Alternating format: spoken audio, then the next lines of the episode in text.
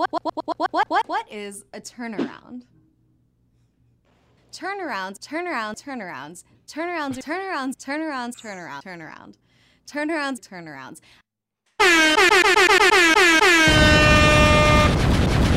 Welcome, everybody, to episode 43 of the Changing Formats podcast, the audio podcast of Congruency. I am your host, Yasin Elahi, and I'm here with the turnarounds to his turnarounds to my turnarounds. It's Dickskin, Scott Tarr, and Craig Meltzer, Hogan, O'Reilly, turnarounds, turnarounds, turnarounds, turnarounds, Hogan. How you guys doing? I'm uh, I'm doing fine eating giant. I couldn't think of one today. No, Oh, no, dig deep. Craig, you go, and then we'll come back to Dixon. Oh yeah, I'll buy you some time. Uh, I'm doing better than I was before. I'm good now. All right, Dixon, how are you doing? Um, hold up. I think I got one. Okay. Um, Uh, um, ask me, ask me, Craig. yes, and how are you doing today? You know, I'm doing pretty good. Uh, uh, uh, carving, carving some wood, uh, more than I should. Probably somewhere I have mechanical issues under the hood, but uh, I I couldn't see exactly how I was doing from where it was that I stood. But um, one one day or another, you'll see me uh, down, dirty, uh, grizzled throughout the the the the uh, uh, the the soot, and maybe I have coal all over my face, but I'm not sure what's afoot. Dixon, do you have anything? Uh, I'm feeling re- good, very plucky, because I haven't had my sucky.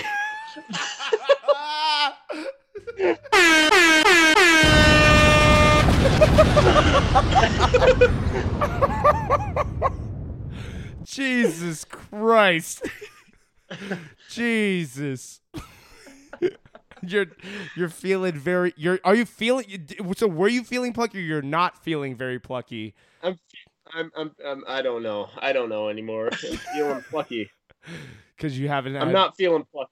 you're not feeling very plucky cuz you haven't had your sake. Jesus Christ. Um um There's not enough words, adjectives that rhyme with sexual innuendos. there's tons. There's gotta- No, I used them all. No, I don't think That's that's true. possible. Craig, come up with one right now. Hmm? Come up with one. You you know how I am on the spot. Yeah, just come Let's up with not- one. Just come up do this with one. Just come up with one. huh? Come on. An adjective, No, just like come up with a, a saying. a saying, Yeah. a sexual saying, Yeah, that he that he would uh, use for how he's doing. about a, a sexual saying that Dixon would use about how he's doing Yeah. that he hasn't used before. Are you just like repeating everything that I'm saying back to I'm me in a slightly different way? I'm still trying to think of a better one. um um uh I, I think I'd go um um um, Um, um, um, yes, and it takes me hours to think of these. All right, you're not gonna get it. Okay, you know, like this is this is my thing. All right, I'm known for this. um, Okay, That, that is his. Yeah. you you have your one gotta go. Craig has his rants and his hot takes. I have this. Today I've been quite a loner as I've been stuck here stroking my boner. uh, today, today I've been a loner because I've been stuck stroking my boner. Mm. Hmm. you Uh, can't use that.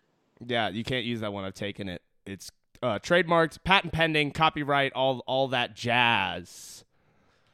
Yeah, Let's get on Maddie. to Urban Mix. Look how mad he is. Yeah, look at you. Look at you. Today's been a whiz because I've been excreting my jizz all over the room, everywhere, everywhere in the room.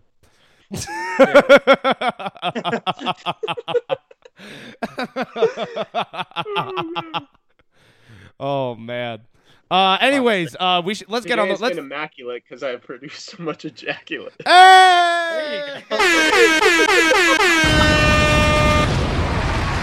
And on that note, let's let's get straight into Urban Dictionary. Let's run it through. Let's run it through. Okay. Hey Dixon. Hey, Yasin. Hey, Dixon, you're good with words. Yeah, man, you are. Yeah, I guess I'm somewhat of a dictionary. All right, welcome to Urban Dictionary, where I get uh, articles off of Urban Dictionary. Articles. I read. Why did you call them articles?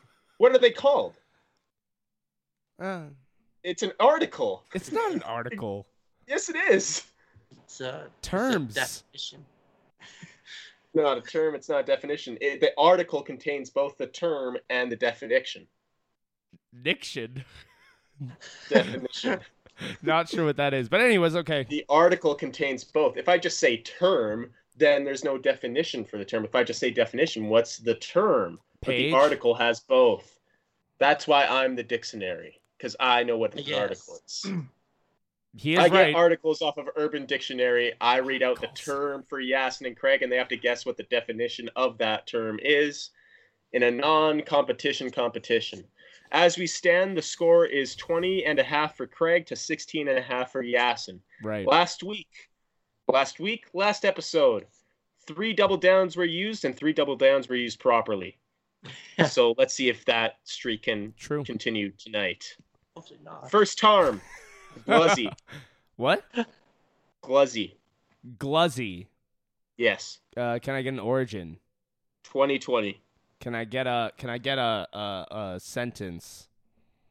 It's the time of year when women start preparing for Christmas dinner and men get gluzzies. Okay, and could I get uh uh a use of it in a uh uh spelling? Can I get the spelling? Capital G L U Z Z Y. Z's. Z's not Z's. Mhm. That's That's important. important. Z is made up. That's Z not- is not the proper use. They're, Z is American. different things. Nah. Yeah, a Z The is a letter of the alphabet, while a Z is some bullshit some So guy the- made just, up. uh, give me the sentence one more time. Give me the sentence one more time. It's the time of year when women start preparing for Christmas dinner and men get gluzzies. Um, Only. Oh wait, it's not my turn. uh, I'm assuming a gluzzy. I don't. Uh, is gluzzy not just is they prepare? They're preparing to get their gluzzies. No, women are preparing for Christmas dinner, Yeah. but men get gluzzies. Yeah. Men get gluzzies. They don't get Christmas dinner. They get they get something else. Okay. Ah, it's either it's it's one of two things.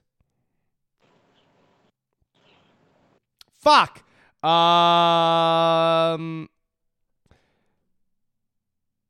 I think okay, okay. It's Christmas. Okay. Instead of Christmas dinner is a gluzzy.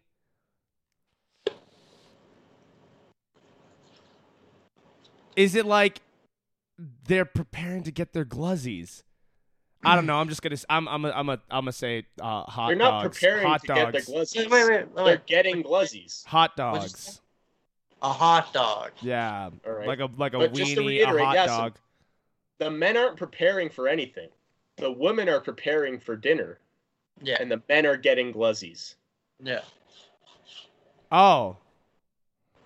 Preparing for dinner. Craig, go first. You go first. I'm. I'm stuck. Uh, a gluzzy is a blowjob That. Yeah. or oral that sex. Yeah. could just be oral Yasin? sex. I'm just gonna stick with hot dogs. All right, Okay. zero points are awarded. Shit. That's impossible. A gluzzy is a frozen cock. Interesting. Yeah. You know, it's a, it's a modern take on the word glizzy, which means penis. Yeah. Yeah. Gluzzy is a penis that's frozen. You gluzzy the the glizzle, or whatever the fuck it's called. Fair. What? Okay. Gluck gluck is a is a blowjob, Craig. I'm sorry. Yeah. but The There's. That's a what lot the- there's a lot of there's a lot of terms for it. yeah. Fair. So no points. Zero points. Shit. I should have known that. It's obviously a frozen cock. I Yeah. should have known that.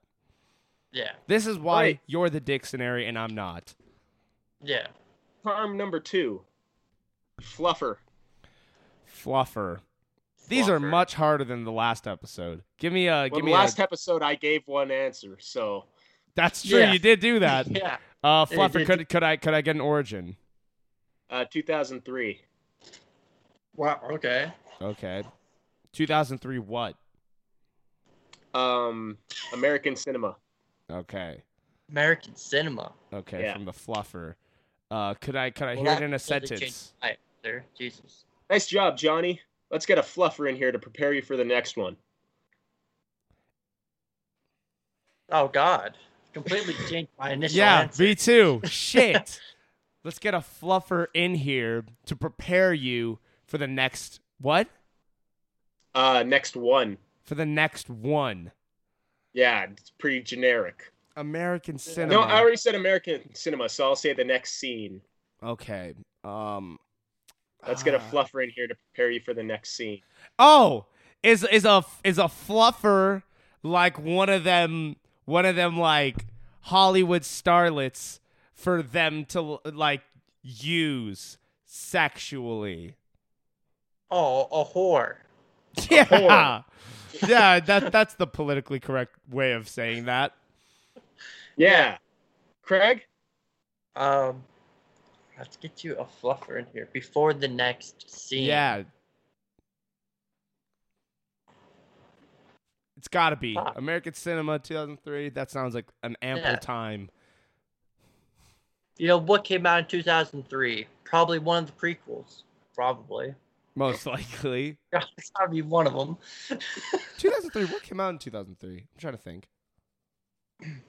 I'll give you a hint. Oh, what the Even fuck? though this this originates from 2003, yeah. it's not based off any movie from 2003. But It's. the origin. it's- That's when the article was written into the dictionary. That's its origin. I don't- Interesting. I don't think that that's how origins work, but okay. It's Trying. it's uh, the uh, the definition and the term doesn't exist before it's written into the dictionary. So it originates That's- when that's it's written into the dictionary. That's true. Hmm, Yeah, things still become real until they're in the dictionary. That's true. Yeah. Yeah. Fair. I can't say dictionary anymore. I always say Dictionary, dictionary. me too. I've I've caught myself saying dictionary a couple times. And tarms. yeah, it's And tarms. problem. I say tarms. Remember when you wanted it to be called Dixon's Dictionary? Yeah, it would have it would have helped my it would have helped out my uh my diction. Bars. Anyways. Um Craig, do you have an answer yet? Yeah, right. A fluffer. Um, a fluffer. Something to get you ready for the next scene. So it's obviously, you know, uh, an alcoholic beverage that's stupid. because Yeah. movie stars are all alcoholics. Mm, that's very silly. Mhm. That's That's that's, fact. true. That's silly. Especially Nah, you know, Craig, you're wrong. I don't know. Um, you're both wrong. Your Fuck! points are awarded. That's right. A fluffer. I swear to God, if it's like a makeup, if it's just a makeup artist, I'm gonna lose my mind. Well, a fluffer prepares the cocks of porn stars for action on the set of an adult movie before shooting an, of an explicit sex scene. What a terrible job. So they're like getting them hard. They're fluffing the cock. Could be getting them hard. Could be you know massaging it after a nice uh, ejaculate. Um, could be whatever. They're doing whatever they need to do to make sure the cock is ready for the next scene. This is strange. Yeah, what a fucking Dream job. career. Yeah. Anyways, no points again. Yeah. No points. All right. Tarm number three. Tarm number three. It's the tarm time. Nope. Do it live. Um, do it live. Uh, can I can I it get an origin?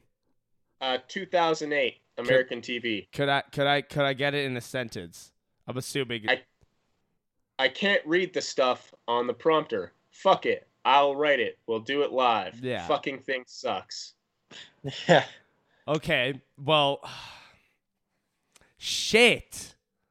Um, not John C. Reilly. What's his name? Bill Bill. O'Reilly. John C. Kyle Bill O. Same thing. Uh, yeah, Yeah. Kyle O. Um, Shit. The definition of do it live. Um. Um.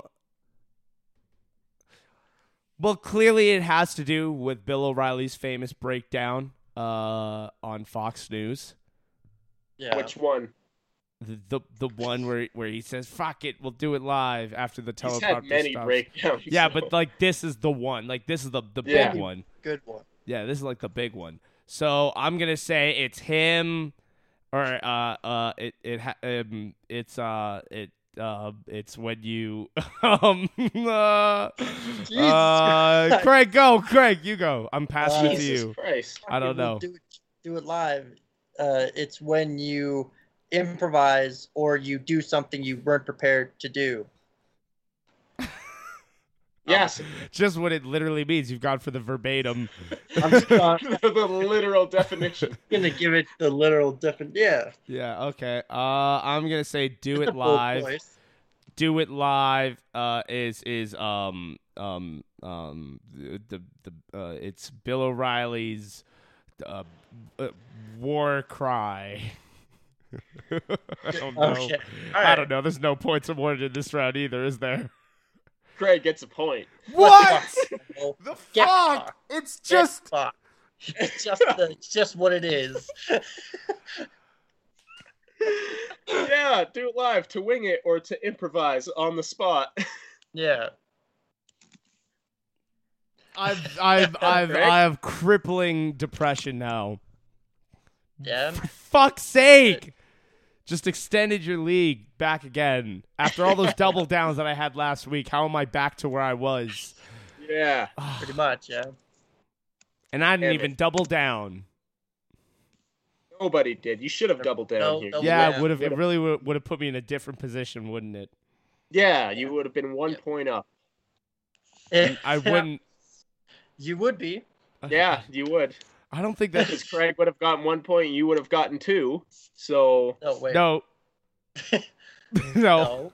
Not how that works. Not how that works at all. no, that isn't. No, you're right. That's You not how be it works. Thanks for from where you Urban started. Dictionary. What did I do?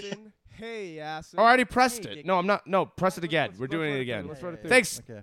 Hey, Dixon. Hey, Yasin. Hey, Dixon, you're good with words. yeah, man, you are. yeah, I guess I'm somewhat of a dictionary.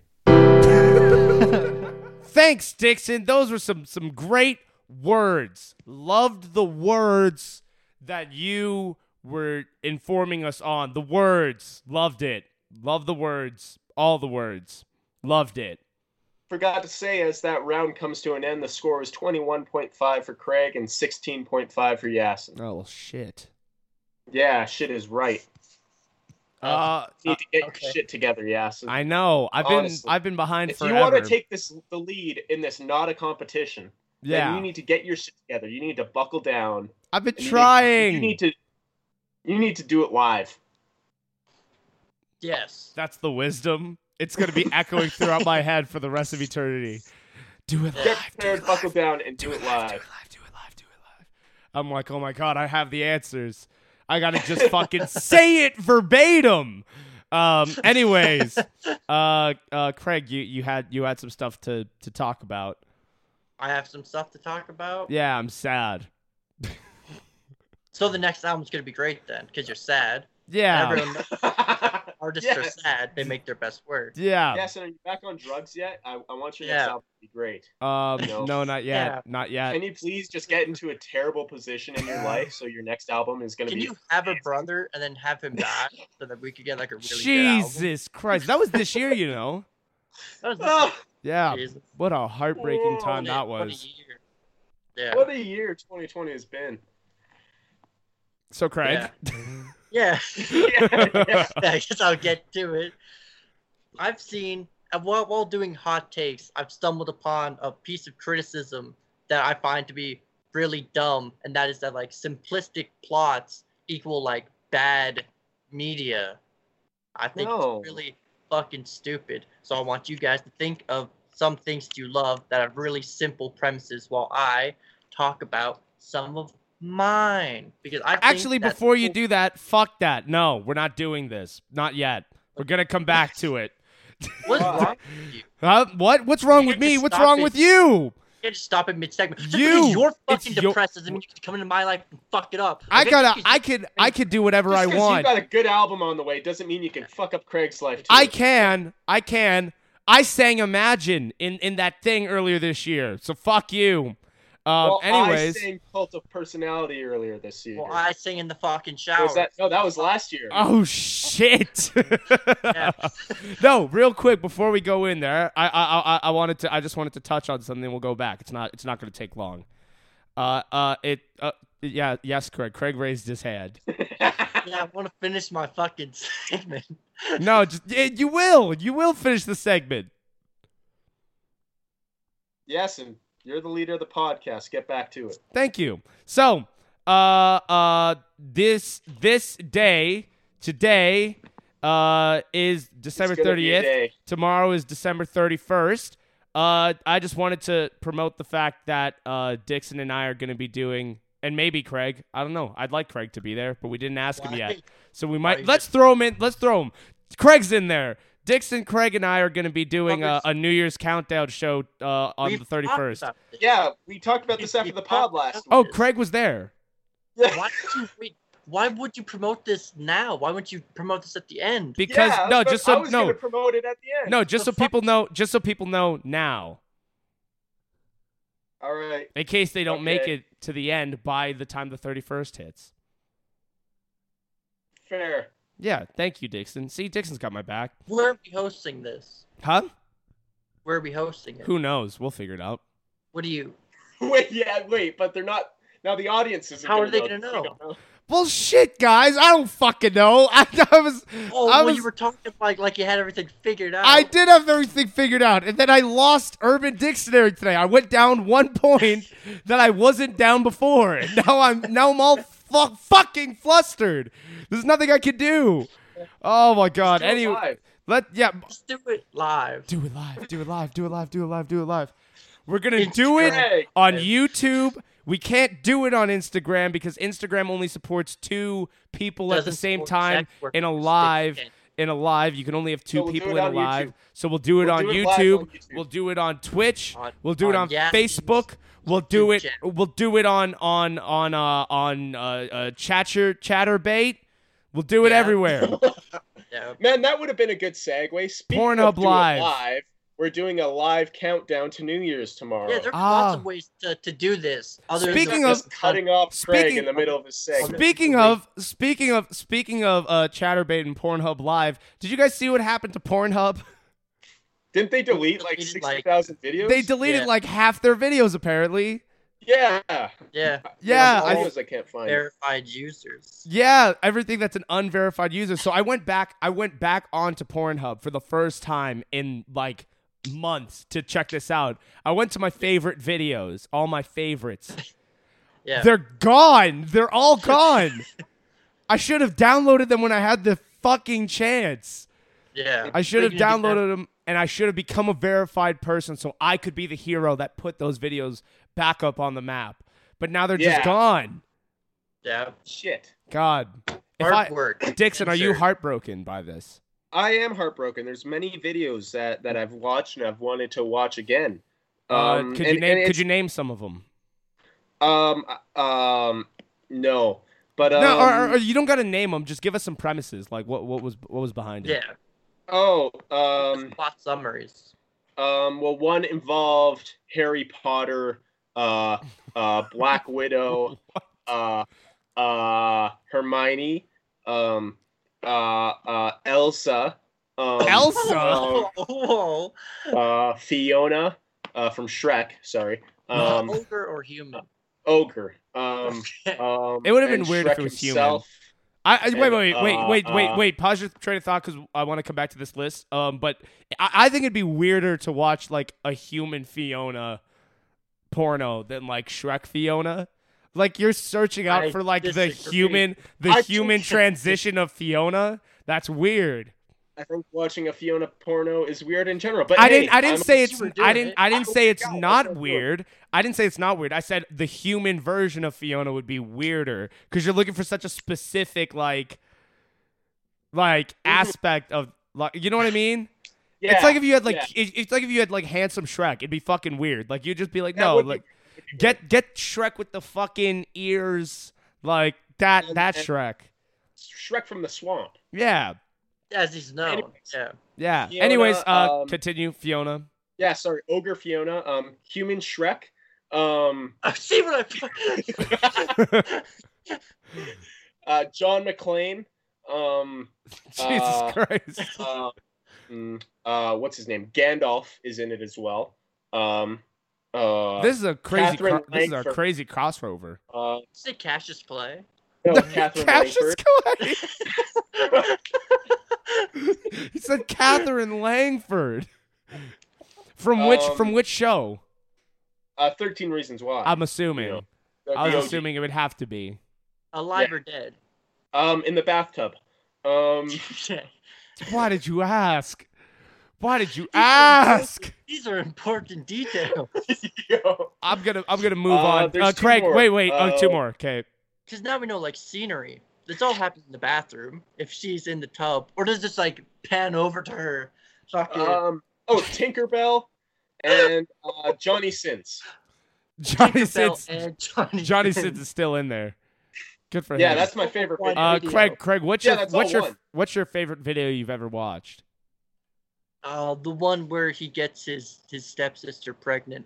Mm, that is a good one. We've told that story on the pod. Fucking hilarious. We've told that one. That is a good Yeah. one. Um. Okay. What's Anyways, yours? huh? What's yours? Um, my favorite one would be, um, oh my god, did I tell this? Did I tell this porno on the pod? I can't remember. Well, let's see. Basically, so, um, there's, there's, it's funny when you laugh It's- in the middle of it. huh? What? Yeah. It's always a funny story when you laugh before you tell the story. When you start laughing, oh, there's this. Oh, this no, is a it- good one. Yeah. Sorry, Um, sorry, my bad. I no, I was just thinking about it because I was like, I, I'm. It's all flooding back because I know I told Craig about it, but I just couldn't remember all the details, and now it's coming back to me. So there was this like, there was this this uh porno. It was one of these, you know, step step sibling pornos, and Yeah. um um. the the guy, I guess, is in this. Com- he's in a committed relationship, right? And he's visiting. Uh, like him and his wife may have came to town, and they were visiting like uh his sister and whatever. So she starts. So the she being the sister, the sister starts seducing the brother, and the brother's like not into it at first, and he's like, "Oh, this is highly inappropriate. My wife is around." Yeah, yeah, yeah. and um, uh, she keeps doing it anyways, right? She em- she eventually makes him finish with just a blowjob. The the first Yeah. the first scene was just a blowjob. That. Um, bitch. Yeah, I remember. Uh, so so that happens in the in the next scene because it's a it's a triple parted, porn, wow. pornography tape, Yeah. and uh, in the second part, he's now a little more into it, but he's still like that was so not cool to do because my my my wife and I have a wife. And she Yeah. and she was like, "I don't give a shit about your wife. We, Oh, wow. you don't need, you don't need her. You need me. We." And, right. and and he's like, "Oh, but you're my sister. This is so inappropriate." She's like, "Step, sister." Important. Important Yeah. detail. Um, Yeah. so so they fuck again. Uh, How many camera cuts were there? It's POV, all POV. Oh, sweet. Good. Good. Yeah. Good. So there's that. So that. is mine. So is that mine. guy behind him, fucking. yeah. So so So is mine. do it wrapped around like his fucking chest wrapped with the camera. guy. Yeah. uh, so there's that, and then the third one, he's now f- fully into it. She's now fully into it. They, uh, the the Hyman Collider, Divider, Schneider, all up in the shit, right? yeah. So that's the Yeah. third act. So it ends. It ends. They've now had sex and whatever. It ends. It there's a there's a, a, a an epilogue though. That's good. Yeah. All the best ones have it one. it cut it like cuts down and it fades back in, and the brother is like sitting on this like mattress with no sheets, There's no sheets, no Okay. comforter, no blankets, nothing. The walls are bare. The closet is empty. I'm. These are the details. I'm noticing all these details as because I, I watch really analytically when I watch film. So Yeah, yeah, so yeah. I'm like I'm like the color was beige, which must mean that there's a foreboding uh type of. No, I'm bullshitting. So um, he's sitting on this bed and he's like, you can hear him like stressing the fuck out, and then like the sister like comes in and she's wearing this like bikini thing and he's like he's like yo where have you been? I've been so worried. And she's like oh i was just whatever i'm going to the beach and whatever. And he's like my wife left me like like my wife she took everything. I have nothing left. Right? He's so heartbroken. He's torn up. He's destroyed by his wife leaving him. And he's like but like it's fine because like at least we have each other. Right? We have each other and she's like, "Oh, I was just like joking." she's like, "I thought I'd like fuck you because I thought it'd be funny." Like, and he's like, "But I love." he's like, "But I love you," and she's like, "You love me." We're step siblings. You can't love me. And then she's like, "Oh my god, my I'm brother. Yeah. Step. and how it so now she's like she's like disgusted with him and she's like it was clearly just a joke i just thought it'd be funny god so then she's like all right i'm going down to the beach i'm meeting up with this these whatever blah blah blah blah blah and then she walks out and this guy on the edge of his bed just starts like sobbing and then it ends Incredible. he's just Yeah. sitting there like part oh two." god and then it ends Yeah. That's a good one. that, that- Amazing. that's a good one right yeah. That Thank sounds you. awesome. yeah it was it was I wish mine had an end credit scene. Yeah Yeah. i was watching Yeah. the marvel cut It needs an epilogue. yeah, you know, it needs to. It, I need to know what happens next. To everybody. Avengers Infinity Horror. How has that not been made yet? It probably has been made. Infinity Yeah. Horrors? It's got to have been made. I'm finding. I'm looking this up. Craig, you looked that up. back onto. uh No, it's fine. no, we don't need to. Infinity Horrors. Yes, we do. So what? A Okay, here it is. plot Wait, wait, wait, wait, wait, wait, wait, wait, wait, wait, wait, wait. Uh, Avengers Infinity Horrors. Oh, it's not. It's not there. It's it's just a Reddit meme of like just women sitting around. Somebody put the caption on it: Avengers Infinity Whores. well, that's shit. Craig, can Well, you make that? you- It's up to you to make it. Can you? No, I want you to. I'll I have to co-direct. make- Let's let's all write Infinity Horrors. Yeah, Yeah. All right. It'll have a prologue, an epilogue. yeah, it has to. yeah. It has it'll- to. It it'll- has to lead be into filled. uh, Endgame or um um I- Spank game. nope. Anyways, uh Craig, uh Craig, what was your what was your uh conversation piece now? I was saying how while while I was doing the hot takes, I noticed that a lot of people would like shit on products for having a simplistic plot. which I always Products. thought, yeah, like books, movies, games doesn't matter. Cool. right? Just like oh, it's so like simple, therefore it can't be good, which I always thought was like a very dumb premise because I think having a simple plot allows you to like delve into like your characters and your world building and like your power systems more Yeah. because you don't have to worry about like the plot as much. That's not thinking- unfair. Yeah, That's I actually thinking, true. What are some some things I love that have relatively simple plots? And I'd like you guys to join me if you have some. But I was thinking things like The Last of Us, pretty simple plot. Yeah, it's a very hey, simple we got to plot. get Ellie to the Fireflies. But The Last of Us 2 is a way. much more complex plot, therefore it's Yeah. better. No. Wait. The plot's complex. There's places to go in the plot. It's it's better because of it. there are two people you need to kill, or maybe, or maybe, yeah, seven or, right? In the first one? I have no clue. I think In the second one. Oh. you have like 'Cause you gotta kill I think. Abby and all her friends, and then as Abby, you gotta kill Ellie.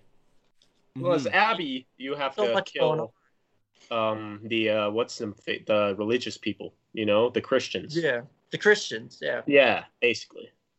yeah. Yeah. They went back into the woods where they fucking belong. Okay, so do you do you want us to like write a list or just throw them out there? Just throw them out. Like, as you Oh, think of um, Mad Max, Fury Road. Yeah, Max. Yeah. That that's a very, Very, good one because Mad plot. Max. Very, It it's it's simple, but it's also like, who cares what's happening? the plot yeah. does not matter really. Uh, Exactly. and, and Yeah. it's like it just gives you the serviceable amount of like this is where we're going so that you can It's build on the other things you're literally just along for the ride. yeah like That's- that's, a good that's one it. You are. um i think uh we gave Honestly, we gave it a lot of shit in Hollywood. There's really no plot to that. but i wouldn't I, Upon a I, in Hollywood. I think those are different like i think all the tarantino films are But- different because i don't think that any of them are simple plots for the pa- for the fact that they, kill Bill.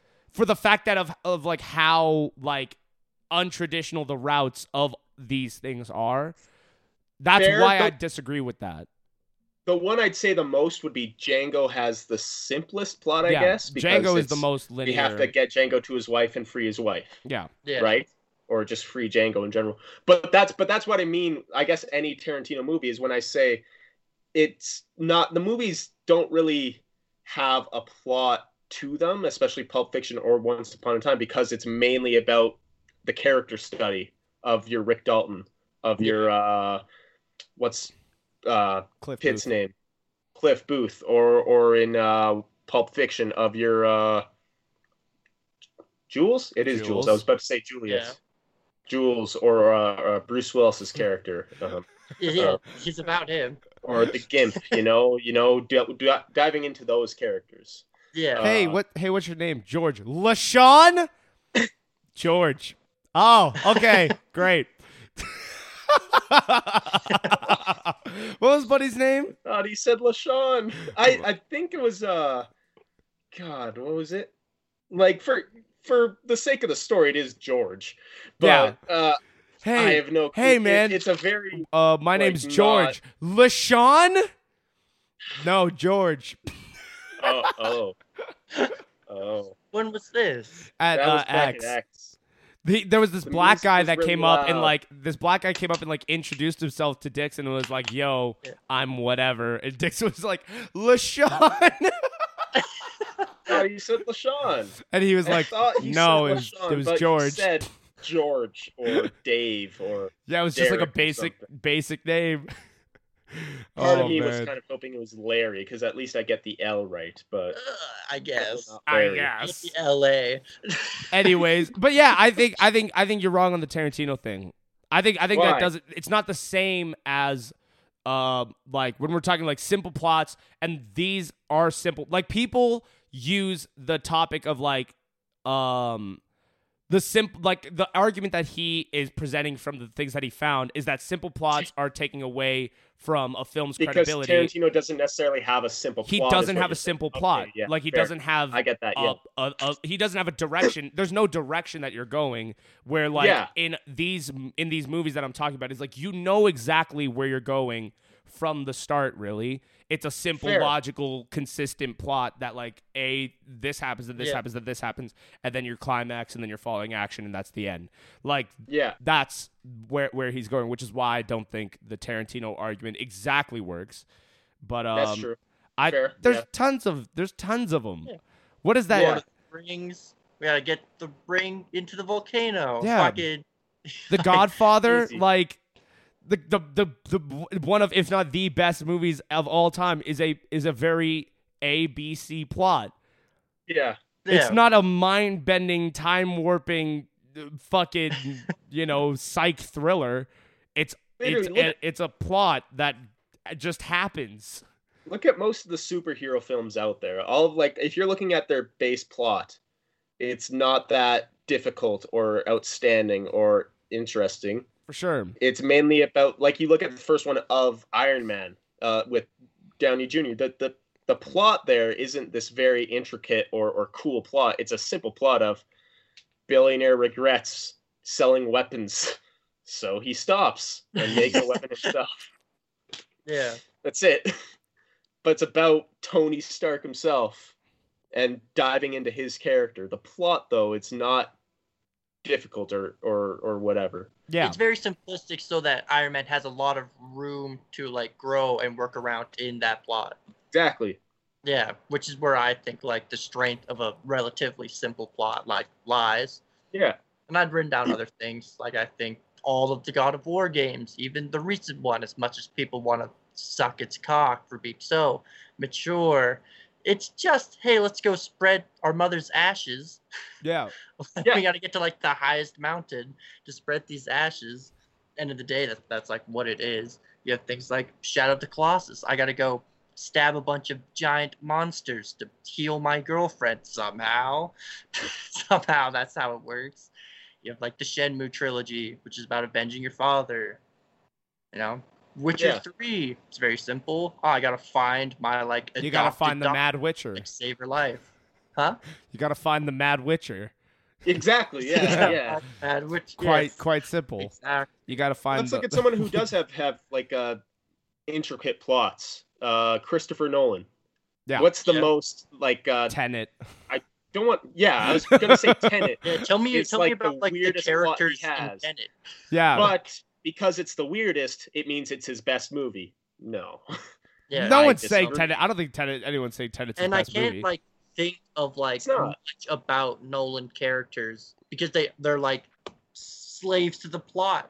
yeah. yeah. Like yeah, that's what true. that's what we and were the saying. characters are there Yeah. to experience the plot. To experience the science. Now, and that's, all it is. thing, It's Nolan just there really for them to experience science.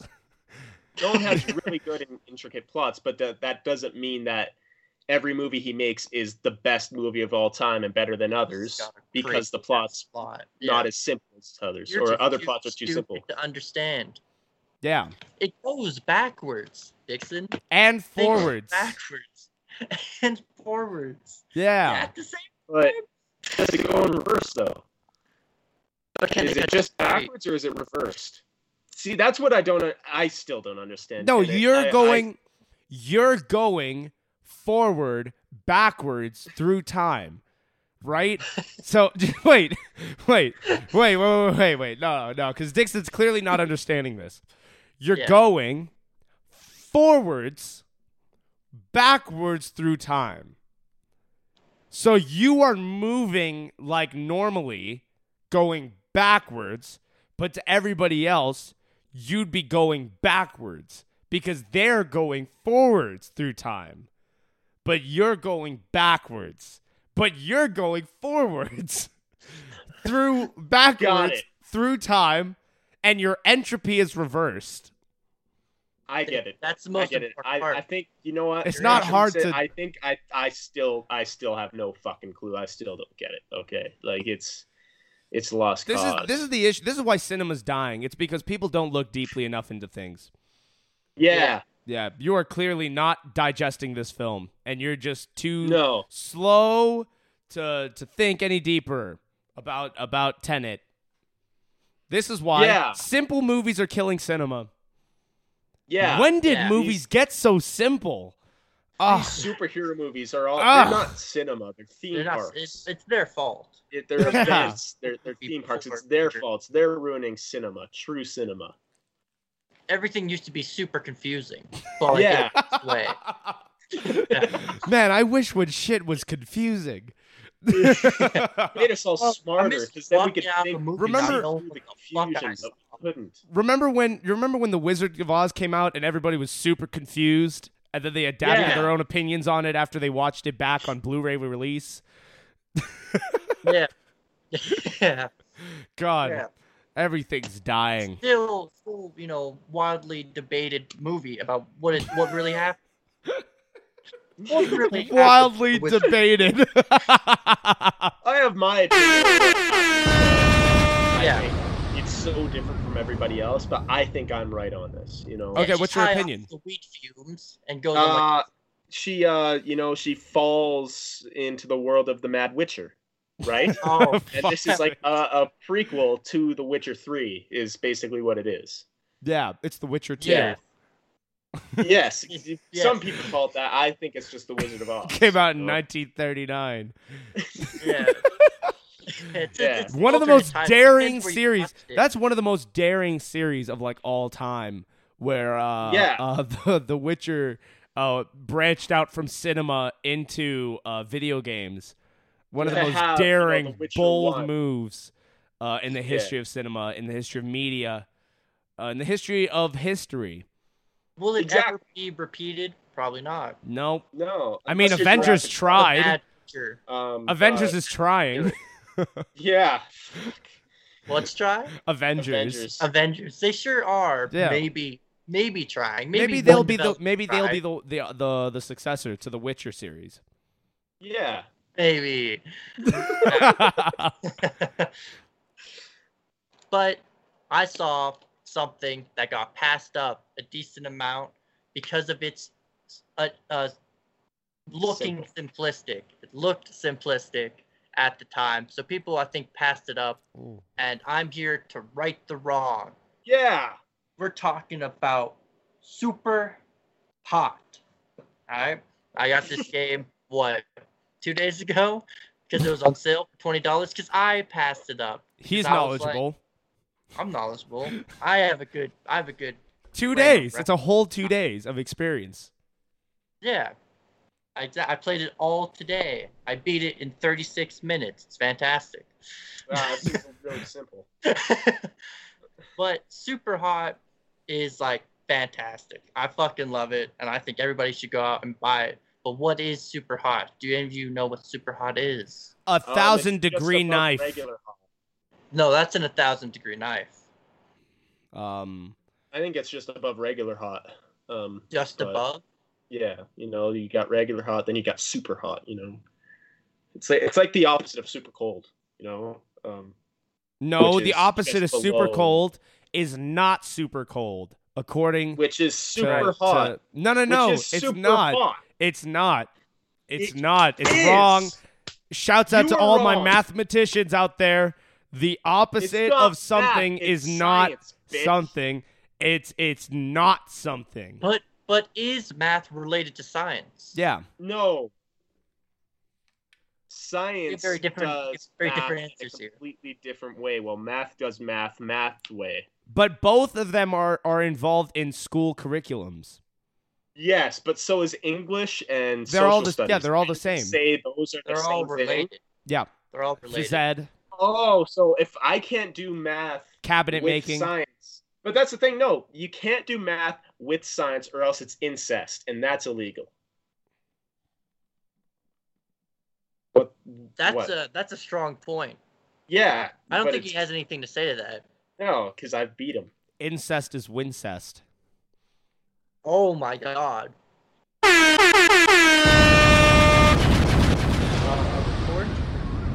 Um. Um. Oh no. Oh no. I hate that Wincest. fucking song. Says we all came to Booze Fest. No. Oh Yes. no. No. Well, you're both fucking wrong. Super Hot is a game. It's a first-person shooter where everything dies in one hit, and and time moves when you move. I was And close. Oh. one of the I was close. innovative fucking games I've ever played. Yeah, I've played that before. Yeah. Yeah, one of my buddies at X had it on his Xbox, and we played it a bit. It was really fun. Yeah, it is really fun. Some of the most addicting gameplay I've ever fucking experienced in my life. It's so like beautiful too. Everything is like red and white are like the only two colors and everything's like made of glass. So when you fucking like kill someone, they like explode into like a million pieces that like move in slow motion and you just feel like a goddamn action hero as you like shoot one guy, throw your gun, grab his gun. It's the most addicting fucking gameplay I've ever had. It's better than Sekiro. I was gonna make a video about how good Sekiro felt, and now I can't even, I can't even do it anymore because it's invalid. Because Super Hot, Super Hot has taken over my life. Yeah, Why are his No. eyes?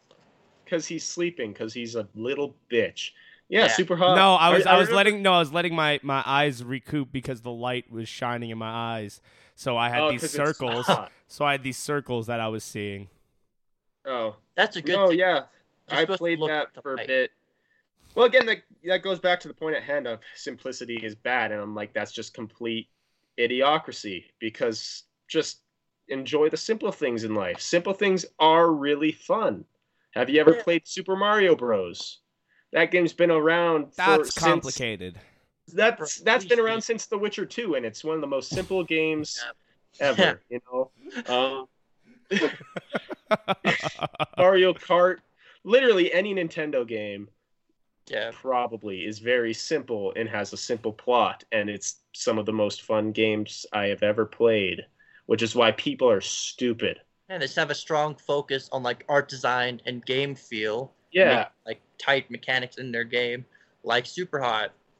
And while you can't do a lot, you have very few options in what you can do, but the possibilities are like All right. endless. what?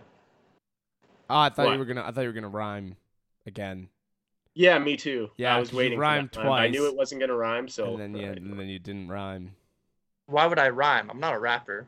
But you rhymed in the sentence. What, Yeah. what do you say? Super hot is is. No, you um, said, but it's I'm not, a not. rapper. in super hot, something something. Um, I like it a lot. You know, people say that video games make people's brain rot.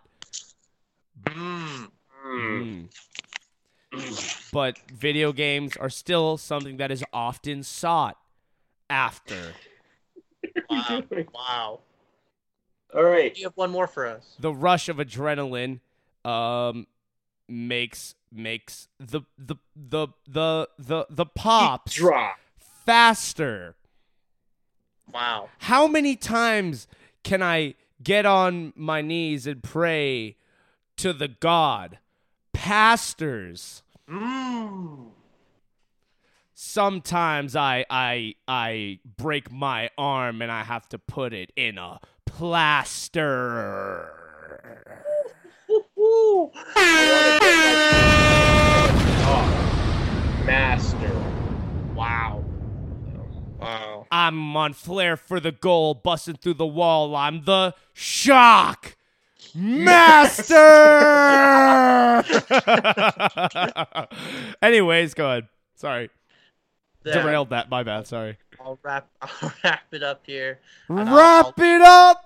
Leave it at Jesus Christ. Wrap it. Rippity.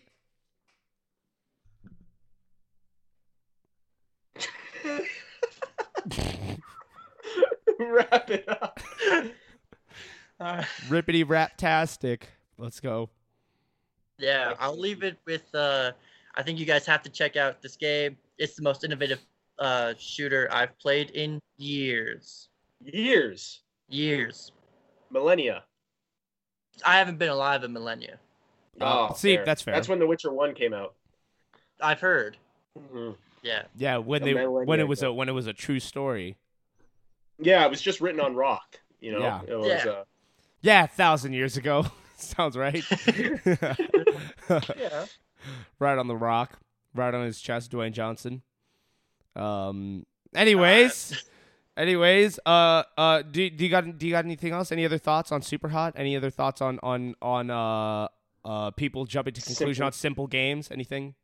Any any final thoughts? I think they're simple-minded, and they're, Ooh! they've eliminated themselves through a paradox, and they're dead.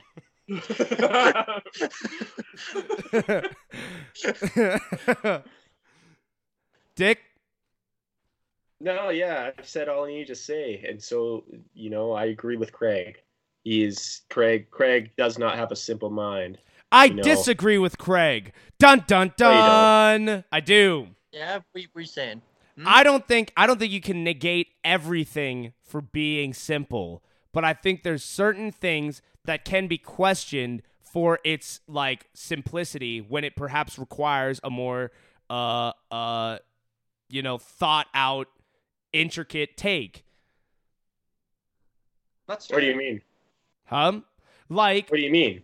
like sometimes in movies things that like pe- things that are simple are also just like derivative and they just become like anything else and because of it they're not worth anything like a simple path is good sometimes, especially in movies that are or games or whatever that are about the character building. But when you don't have interesting characters and your storyline is incredibly simple and derivative, that becomes an Yeah. issue. You can make up for simplicity in other ways, but That's true. if you if you have a more intricate take, it's harder to accomplish, of course, because it's a more intricate take.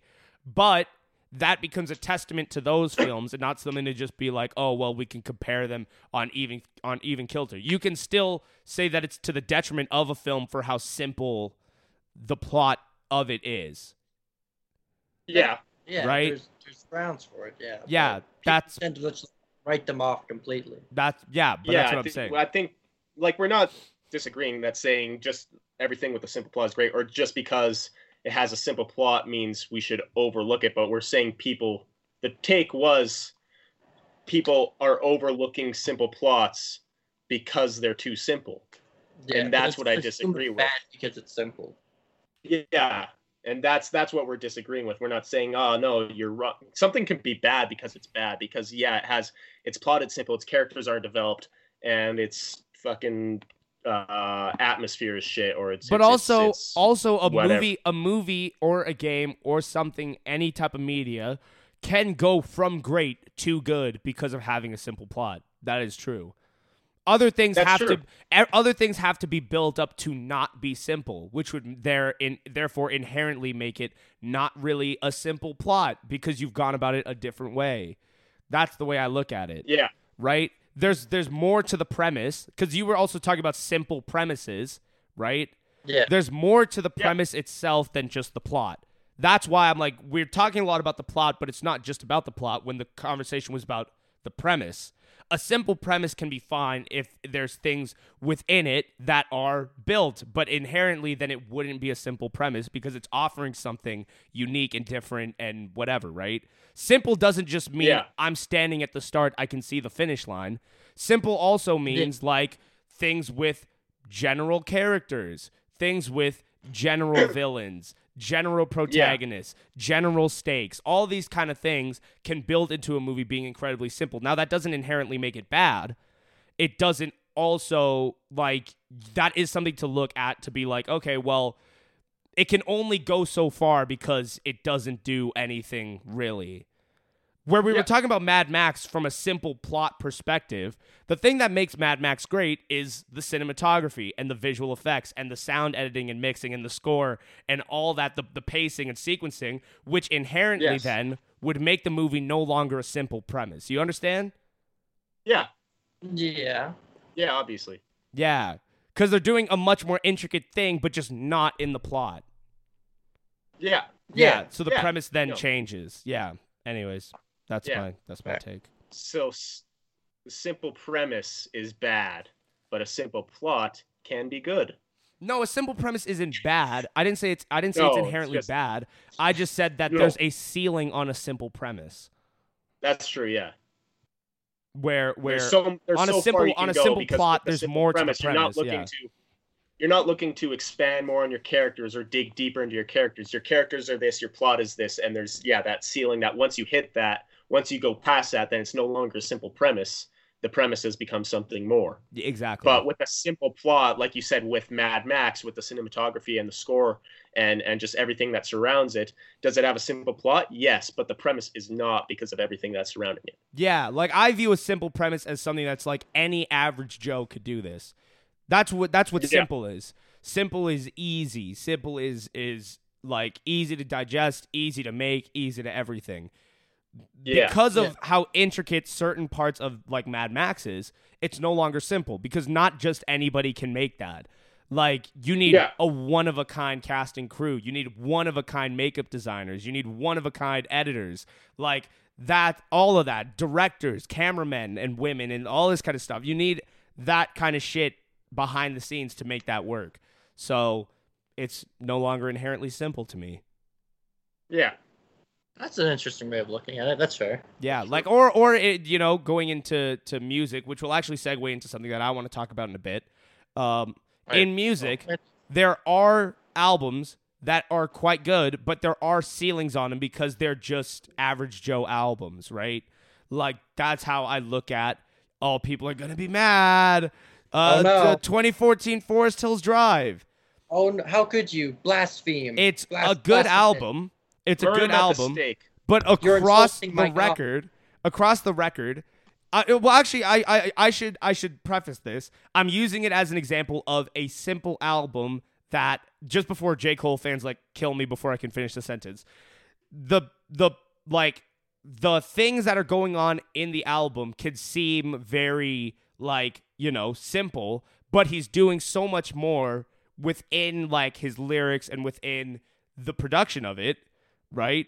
That would make it not simple. But then you take something like the the the Corday record. That to me is a very simple record.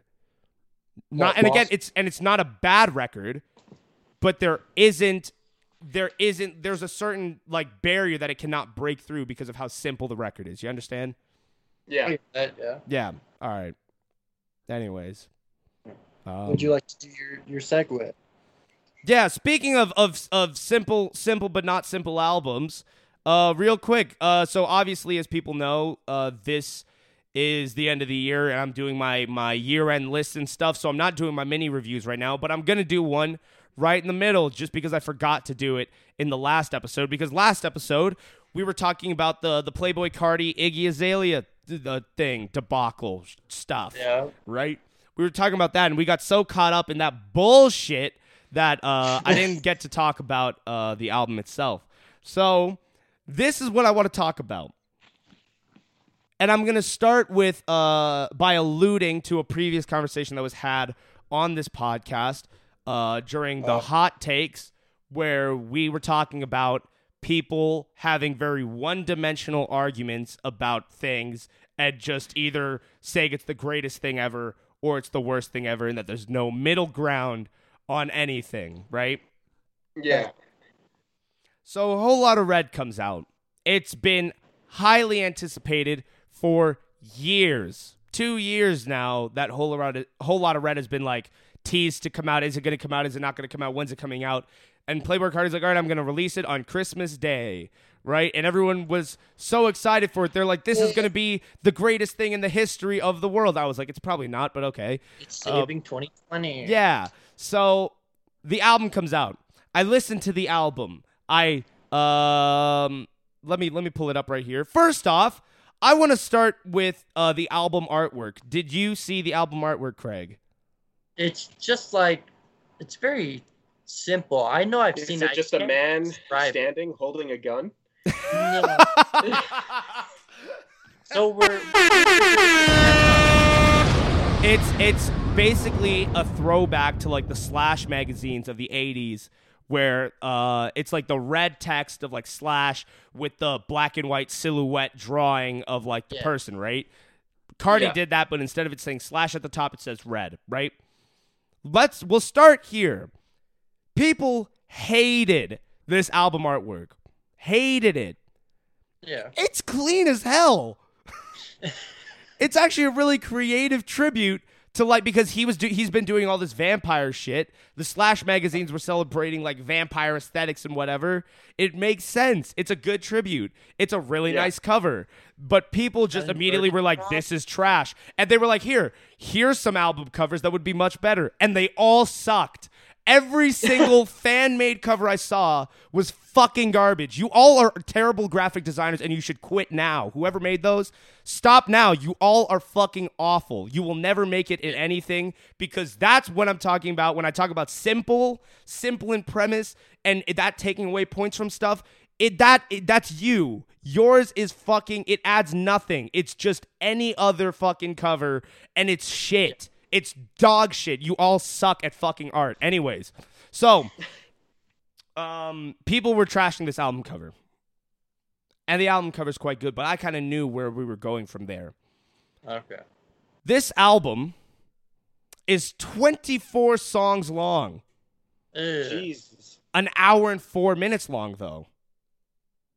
Okay. Just Uh, over an hour. Okay. right? Lots of songs on here are like a minute long, like just over a minute long. Like here Yeah. we go, minute and a half, minute and a half, minute and a half, minute and a half, minute uh and a half and a half, there there's like seven or eight songs on here that like don't break two minutes. Okay. Yeah. So, um, this is my opinion on the album. Very quickly, uh, we'll start here. Kanye West is amazing. He- yes, he is. he had the best verse on the entire album by a mile. By Okay. a mile. Because the second song, Go to the Moon, was basically just Kanye's song. The song's two minutes long. It's a minute and a half of Kanye. Oh wow. The last 30 seconds is Playboi Carti being like, Go to the moon. Go to the moon. Ugh. Go to the moon. And then it's into the next song. So, Sick. this is what I want to say about this album.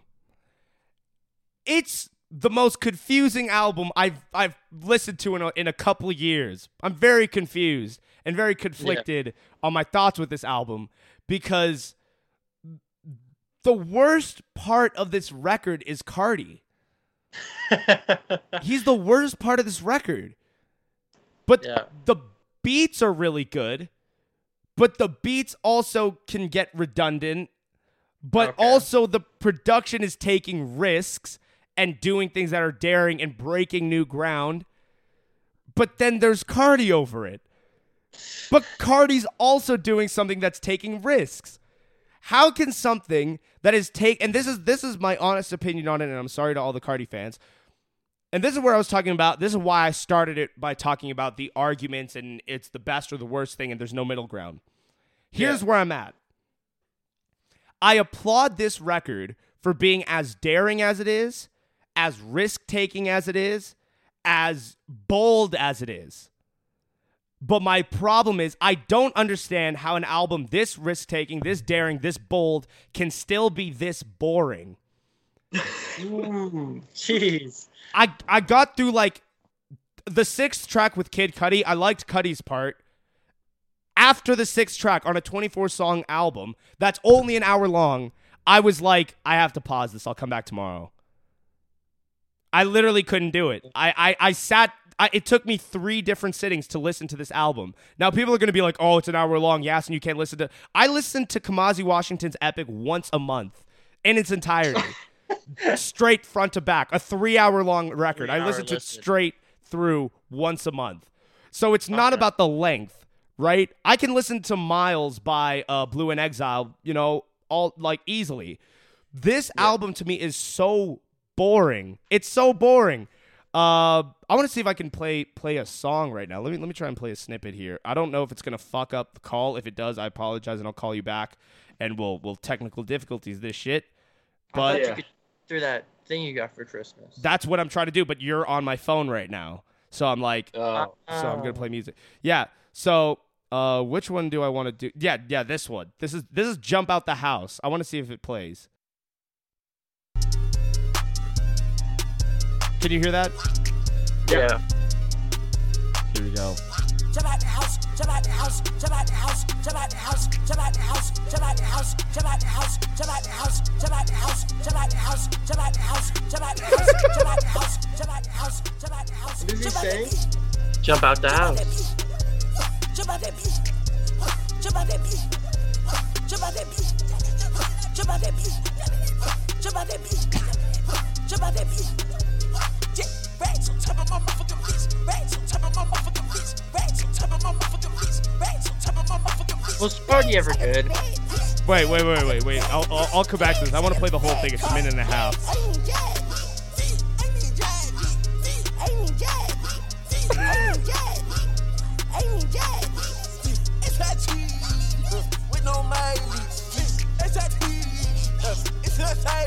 Jump out the the house, jump.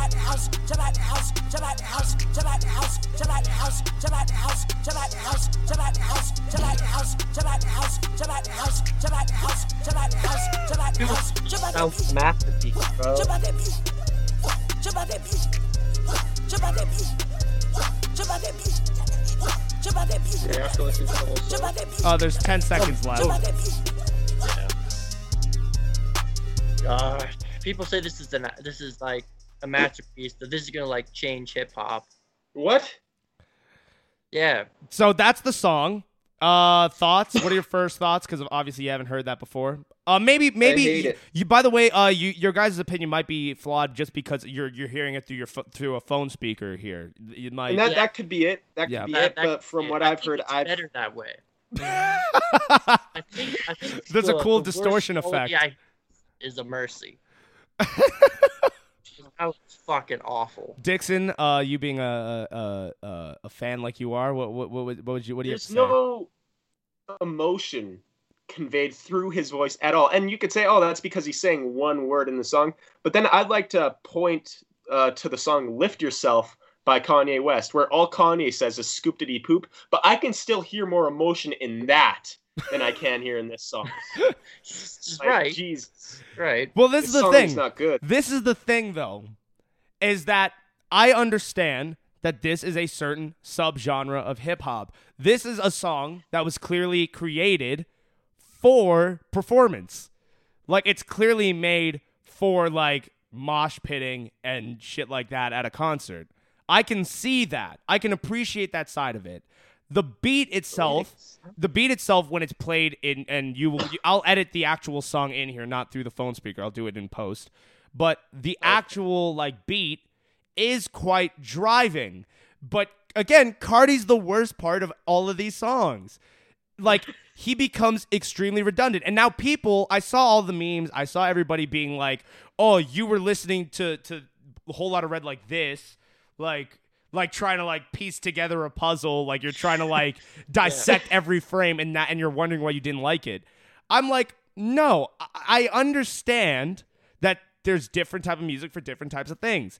I can listen to Travis Scott just fine. I can listen to the Uzi record earlier this year just fine, even though like there's, you know, it's again they're not really saying anything, right? Future, same thing. I can listen to that. Like it's not that.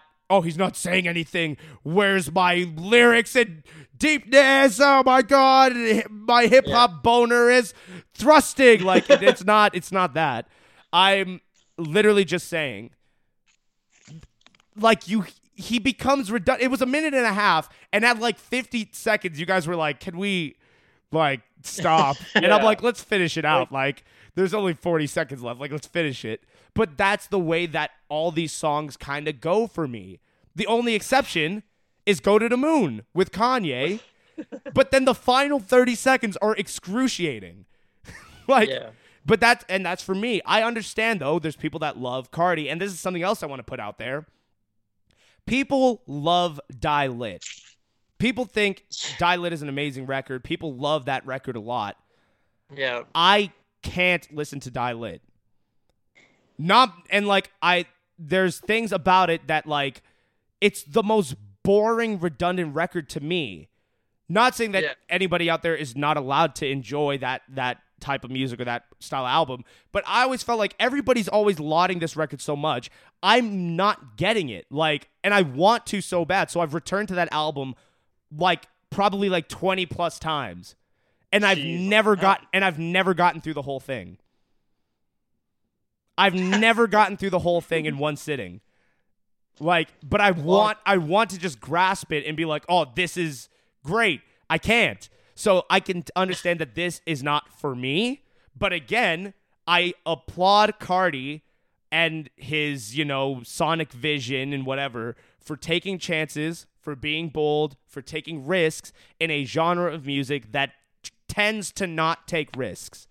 So, that being said, uh, if I'm going subjective, objective, my object or my subjective rating, I'll start there. My subjective rating, I'm genuinely giving it like a one and a half. I did not enjoy it. I'm giving it a one and a half though, out of ten, because of the Kanye song and because of the Cudi feature. Like I thought those were great. Great. Objectively though, I'm gonna give it a six. Really? Because I think again the level of like daring like that this album is, how bold it is. Yeah. I think there is an upside there somewhere. The beats are quite well done. It's very well produced. I can mm. just tell that it's not really for me, but I can but I also know That's Carti. Like Carti fans are gonna like that because that is Carti. Like on our, our like on D- Die Lit, one of his most popular songs, R.I.P. It I'm gonna go fuck that bitch. I'm gonna go touch this bitch. Shawty gonna suck this dick. Shawty gonna suck this dick. I'm gonna go fuck that bitch. It's that for like two and a half minutes, and and I'm like I can't do it. But people love that song. People were like that was the song of the year that year, and all this kind of What? stuff. And I was like, it's it. I, I, I. I found it like so boring. But Yeah. but so that's why I'm like objectively I'm also looking at who is Carti catering to. He's catering Yeah. to this type of fan. I'm going to give it a 6 objectively in terms of just taking it into the context of it being Carti. Uh, there are some hits on this album in terms of it being Carti. There's definitely some misses. Um, and yeah, that's that's really my take about the record. I'm very conflicted. Maybe I'll come back a couple months from now and I'll be like, "Wow, this album is amazing." But right Yeah. now, we'll right now I can't. However, also another thing is that a sign of great art is how divisive it can become. And this album is, if anything, divisive. There isn't really, there isn't really a midway point on this. I've seen people Nope. online be like, "I love this record," and I've seen people be like, "We waited two years for this," and I'm Yeah. like, he sounds the same here as he did on Die Lit. I don't know what the issue is, but yeah.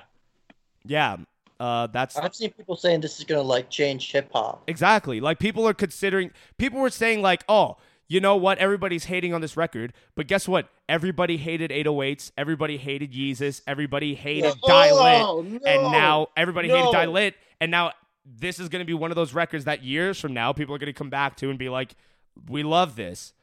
Yeah. But to me, we'll I see. feel like this song, even if I liked it, this would be like such a guilty pleasure of mine. Like I would never play this in front of anybody. you know what I mean? Like people were Yeah. like people were telling me like, "Oh, this song is not meant for like, you know, to be deeply digested and whatever. This is songs meant for like parties and stuff." I was like, "Parties? You're to be at a party Yeah, and listening to jump at the house, jump at the house, jump at the house, jump at the house, jump at the house, jump at the. I'm like, I swear to God, I'd leave. I'd leave the party. So that's what. I, yeah, I don't. I don't know, but uh, if you're out there and you enjoy the album, all all praises be to you. You can do whatever you want. You can like it. What are the chances? I next time we go to understand a that the beats. that I understand. song is playing? Sorry. What are the chances we go to a Leon party, like when things open back up, and Jump Out the House is playing? I don't know if it'll be jump out the house. I think out of all the songs on here that would play, I'm gonna go with "Stop Breathing" would would play. Okay, Like that is a song that I think would play. Um, fair. Yeah, but anyways, um, yeah, sorry, go on. um, it's Jesus, uh, Carti, this is your record. This is your release. Enjoy your day. Um, uh, you didn't get to, as we talked about in the last episode, but that's fine. Um, and yeah, I don't think I have anything else to to really say about that.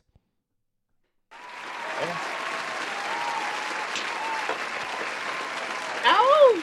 Gave myself a round of applause just to make myself feel better. No, I pressed the button. I I liked it. Thanks, thanks, buddy. You know, Um, you don't so have to say the whole truth. so where do we go from here? Do we want to go to to Dixon or do we want to go back to Craig? What? Or why? Why would we go back to me? I have nothing else. Just Let's 'cause. go to Dixon. no. Let's It's let's a special no, no, no. You know what? Let's go to Craig. I want to. I just want to hear. I just want to hear you do things. Okay. So th- today's a very special pod because uh, Dixon has two segments. Uh, Dixon. All right, two segments.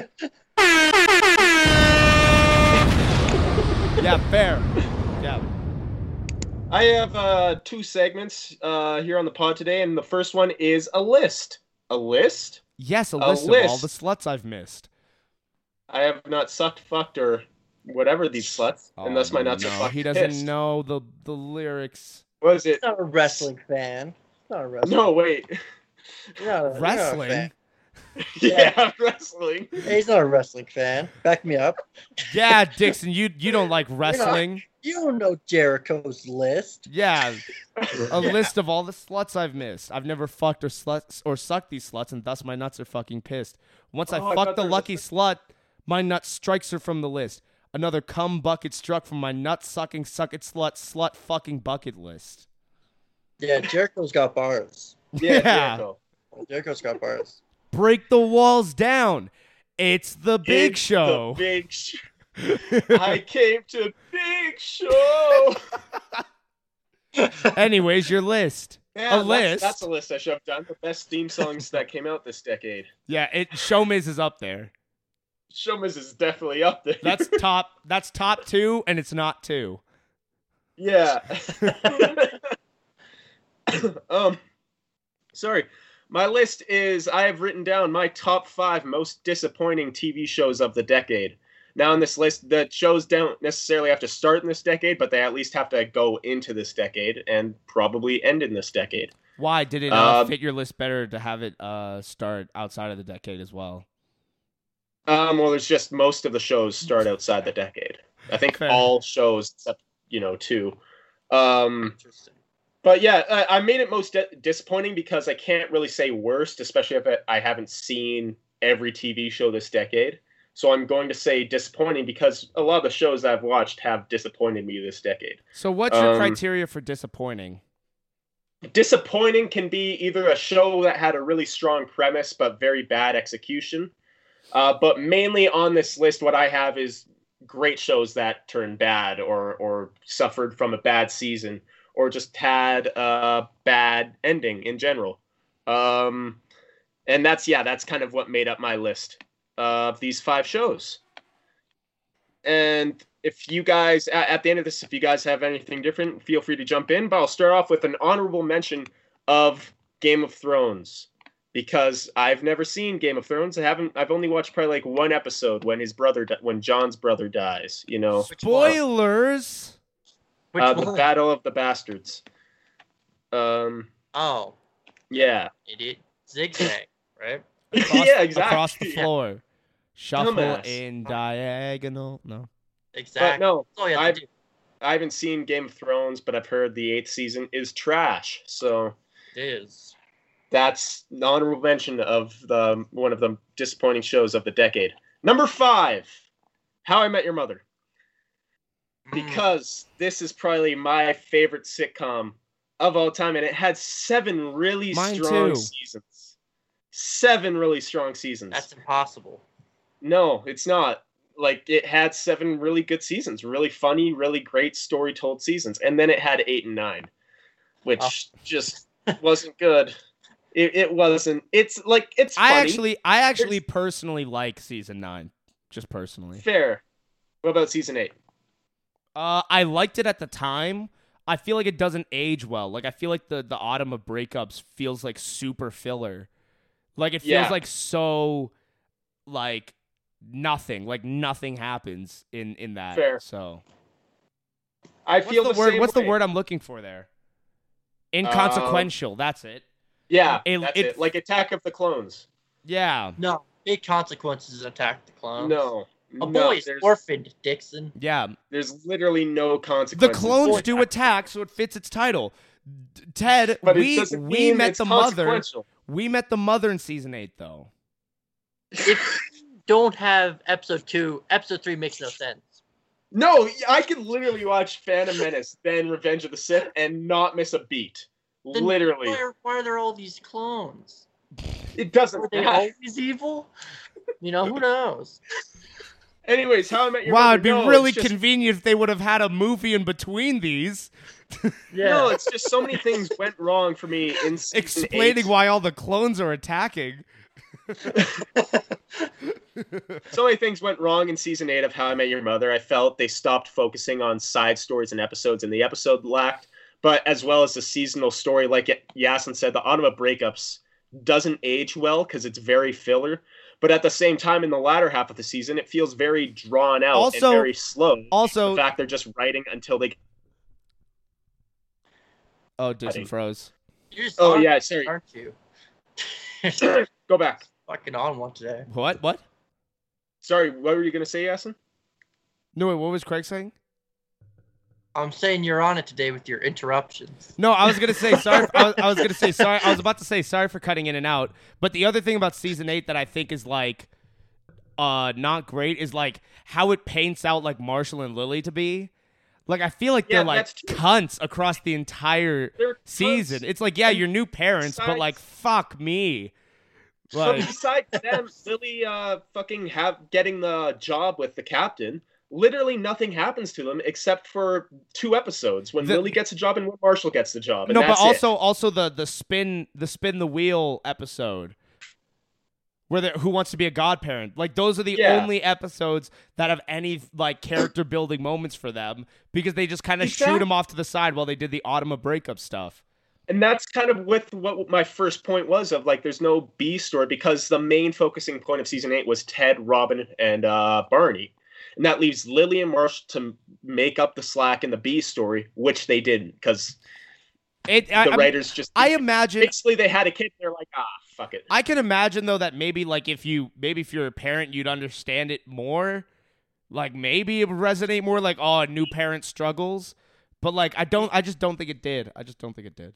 Um, season nine, like Yasin said, he liked season nine, but I feel season nine for its last season, it experimented way too much, especially with Marshall being away from the main cast for the first half of the season, and with the whole season being stuck at the wedding. I felt like those are two very big changes that to me didn't work out properly, and they just didn't fit the show right, and it really hurt the show. Plus, it had a final episode that to me felt very rushed and cluttered, I guess, of just telling the story of what happens to everybody after this wedding. Just so we could get that final moment of Ted meeting the mother and why Ted and the mother work. I'm thinking you could have done that without having that last episode. Or I guess why Ted and Robin worked. Yeah, why Ted and Robin end up together. But like I said, this is probably my favorite sitcom of all time. And season eight and nine weren't completely terrible, but they were disappointing. Wait. Number four, Community.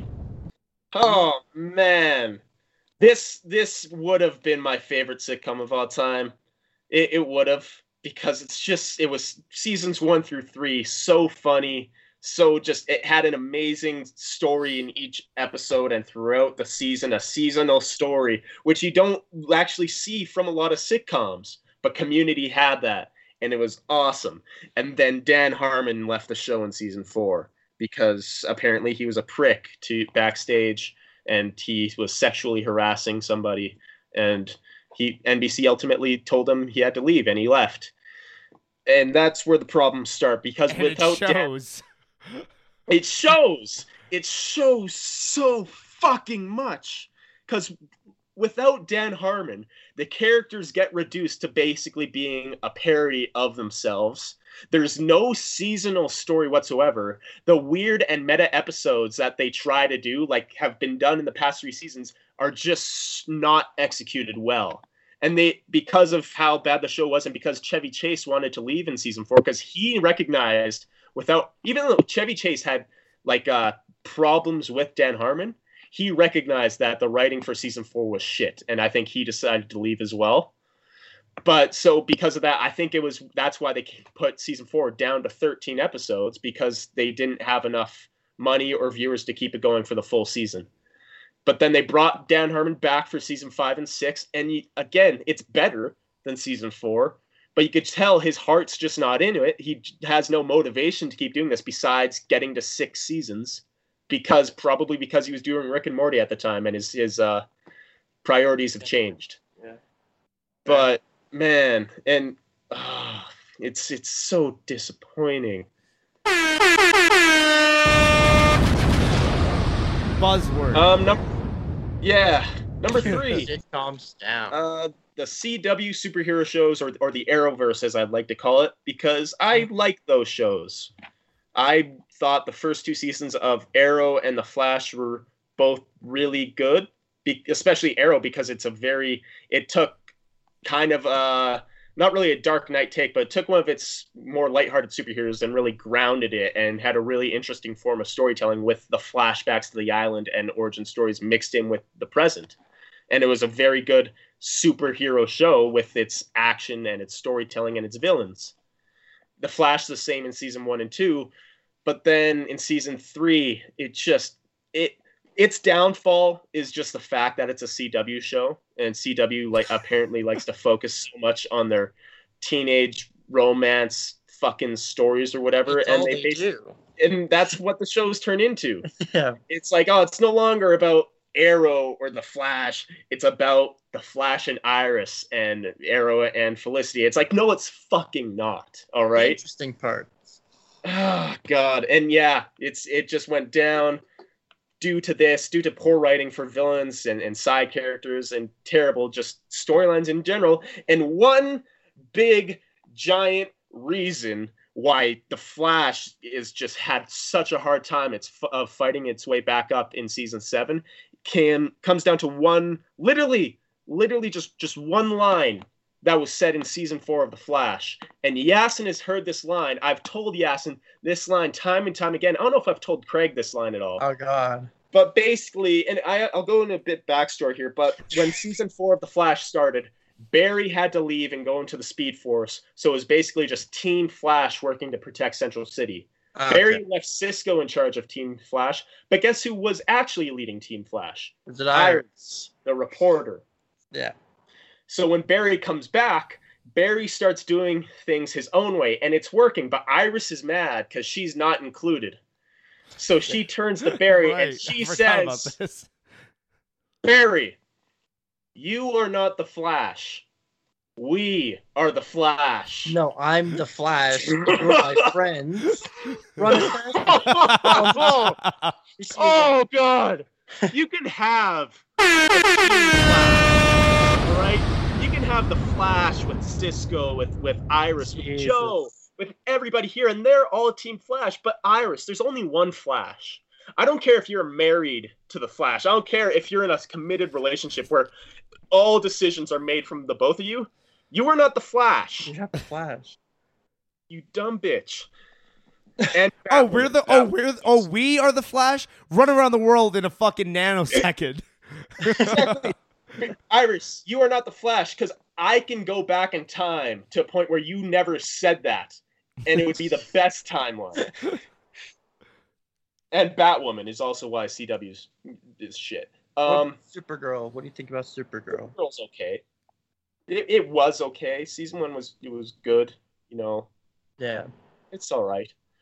But Fair. like, it's hard for Supergirl to be disappointing. I was never excited for it in the first place.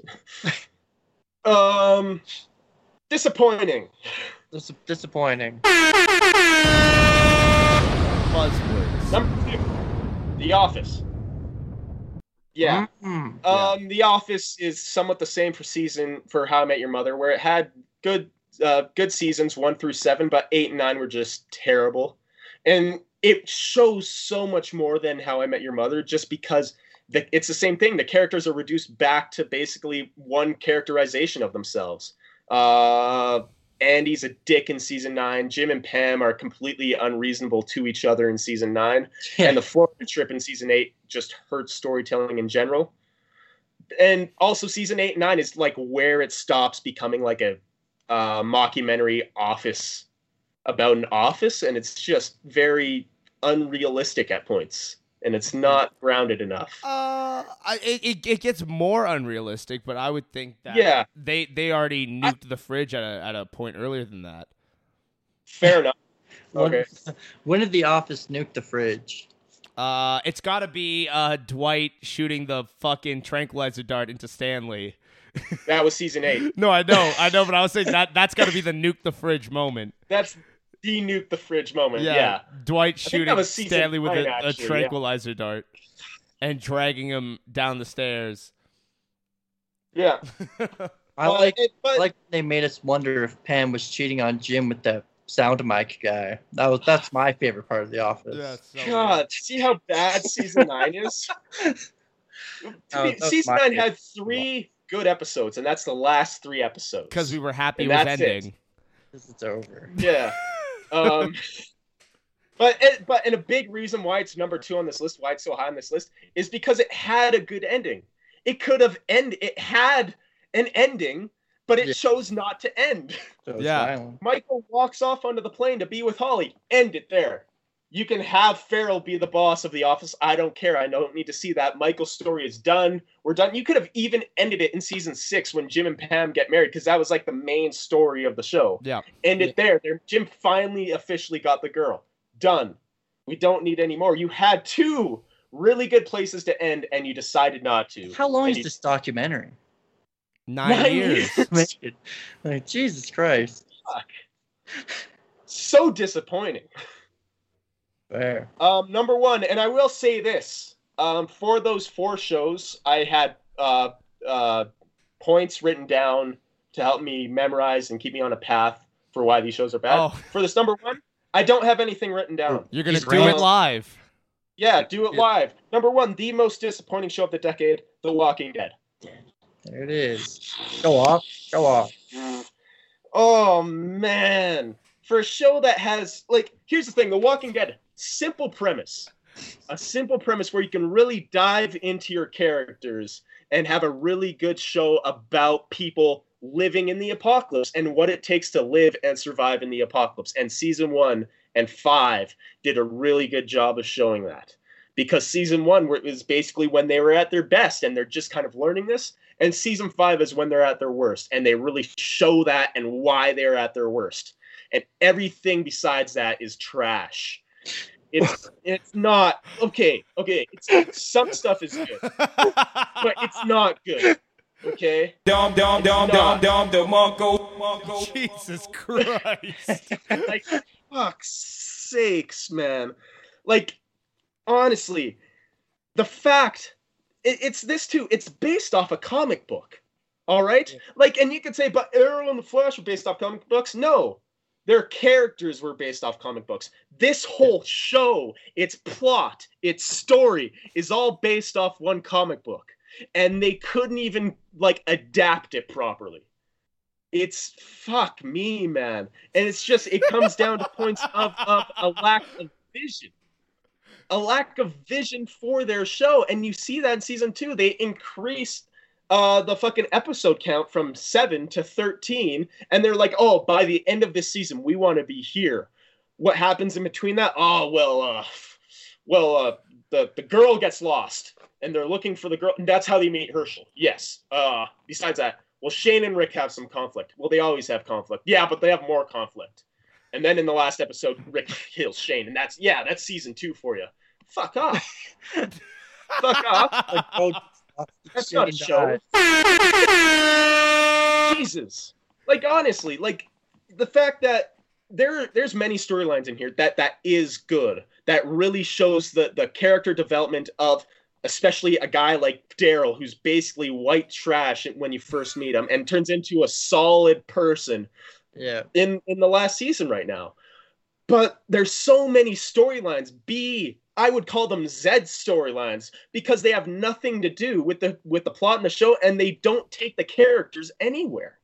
They don't, and it's trash. And and the fact that the whole show has no direction for its show, the show should have ended in like season seven, and not not by like what's happened in the show. Season seven would have been a good place to end. No, with what you're taking from the comics to the show, seven seasons is literally as long as you should have gone. Honestly. Yeah. Honestly, you should not be on season 10 right now, especially when you kill off Carl in season 8. Literally, the whole comics, even though Rick's the main character, the comics is based around Carl and his experiences in this new world because we are basically Carl experiencing this new world and having new uh, like mindsets about this world. But the fact that the show killed off Carl as a plot device in season eight so that Rick will get more angry with Negan makes no sense to me. No sense. Oh, but Carl's letters are what changed Rick mind's, Rick's mind to save Negan. Yeah, but Rick being the ultimate hero in the comics and realizing if we want to get back on track to our old world, I can't just murder this guy in cold blood. That's a lot better to me than my son died. and it's the fact that his kid died which made the actor not not Andrew Lincoln. The fact that Carl died made Andrew Lincoln decide to leave the show because he realized, oh well, the show's not going anywhere. Yeah. I I live in England. Why am I here for most of the time? All right, I'm moving back home. I'm done. I'm done. And because he decided to leave, the first half of season nine was great because five episodes were focused around the death of Rick Grimes, and the other three were a rush to get to the Whisperers, and it worked out great. And then the next half of the season happened, and it was shit. Mhm. It was shit. And oh man, it's just it's so fucking disappointing because you have this you have this blueprint to go off of Yeah. and you can't fucking follow it. And when you try to stay away with it, people like people say, "Well, at least it doesn't stay true. Like at least it goes off from the comics, and it's not a shot for shot remake." I'm like, yeah, it's not. But the shit that doesn't stay to the true to the comics is shit. It's not good because they're not creative enough to even do the shit from the comics with justice. Like Yeah. Jesus, disappointing. Yeah. I, did you ever get into The Walking Dead, Yasin? Uh, I watched the first like three episodes. Thought it was boring. Didn't continue. Fair. Yeah, I never got into it because it looked so like formulaic to me. It was like, oh, crew goes somewhere, they stay there for a bit, run in with another person, conflict, solve the conflict. Oh no, the zombies caught up to us. Next spot, Yeah, over and over. And I was that's like, oh. that's literally the show. it's quite cyclical. Yeah, That's literally the show, with like, oh, yeah, exception to season it. one and with exception to season five. Yeah, yeah. I never really got Fuck. got into it at all. Yeah, fair. but Yeah, I've so- heard Did Dixon ever- talk about it enough that I feel like I know a lot about the show now. Did you, uh, did you ever get into the comics, Craig? Never, no. Oh, they're so did good. The, did the show catch up to the comics, and that's why they had to like No, uh, make- make their own way? No. no, the show never caught up to the comics. The comics ended uh last year or two years ago, and the show's not even at the point has Oh, the wow. show hasn't even started the final story arc where the comics ended. Okay, so it's not like a Game of Thrones thing. When 'cause did Game No. when did The Walking Dead nuke the fridge? Oh fuck. Is it when Glenn dies, but he didn't actually die, and then he's brought back, and then they kill him? That could be it. Honestly, honestly, like uh, I'm trying to think of something before season five, but I can't really because those seasons are just boring and not a lot happens.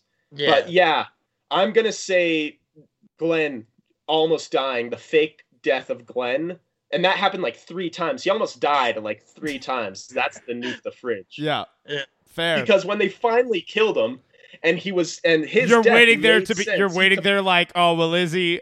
Get like, out. like here, here's here's the thing. Get out, Here's the pussy. thing. In his first fake death, Yeah. when we all thought he died, he completed his story arc. It was like, oh, he's dead, but his story arc it makes sense. But then he wasn't dead. We were all happy, and they did this three times. They completed his story arc three times to the point where he never actually died. And then when he did die, like it was for no reason. It was to complete. It was to start somebody else's story arc.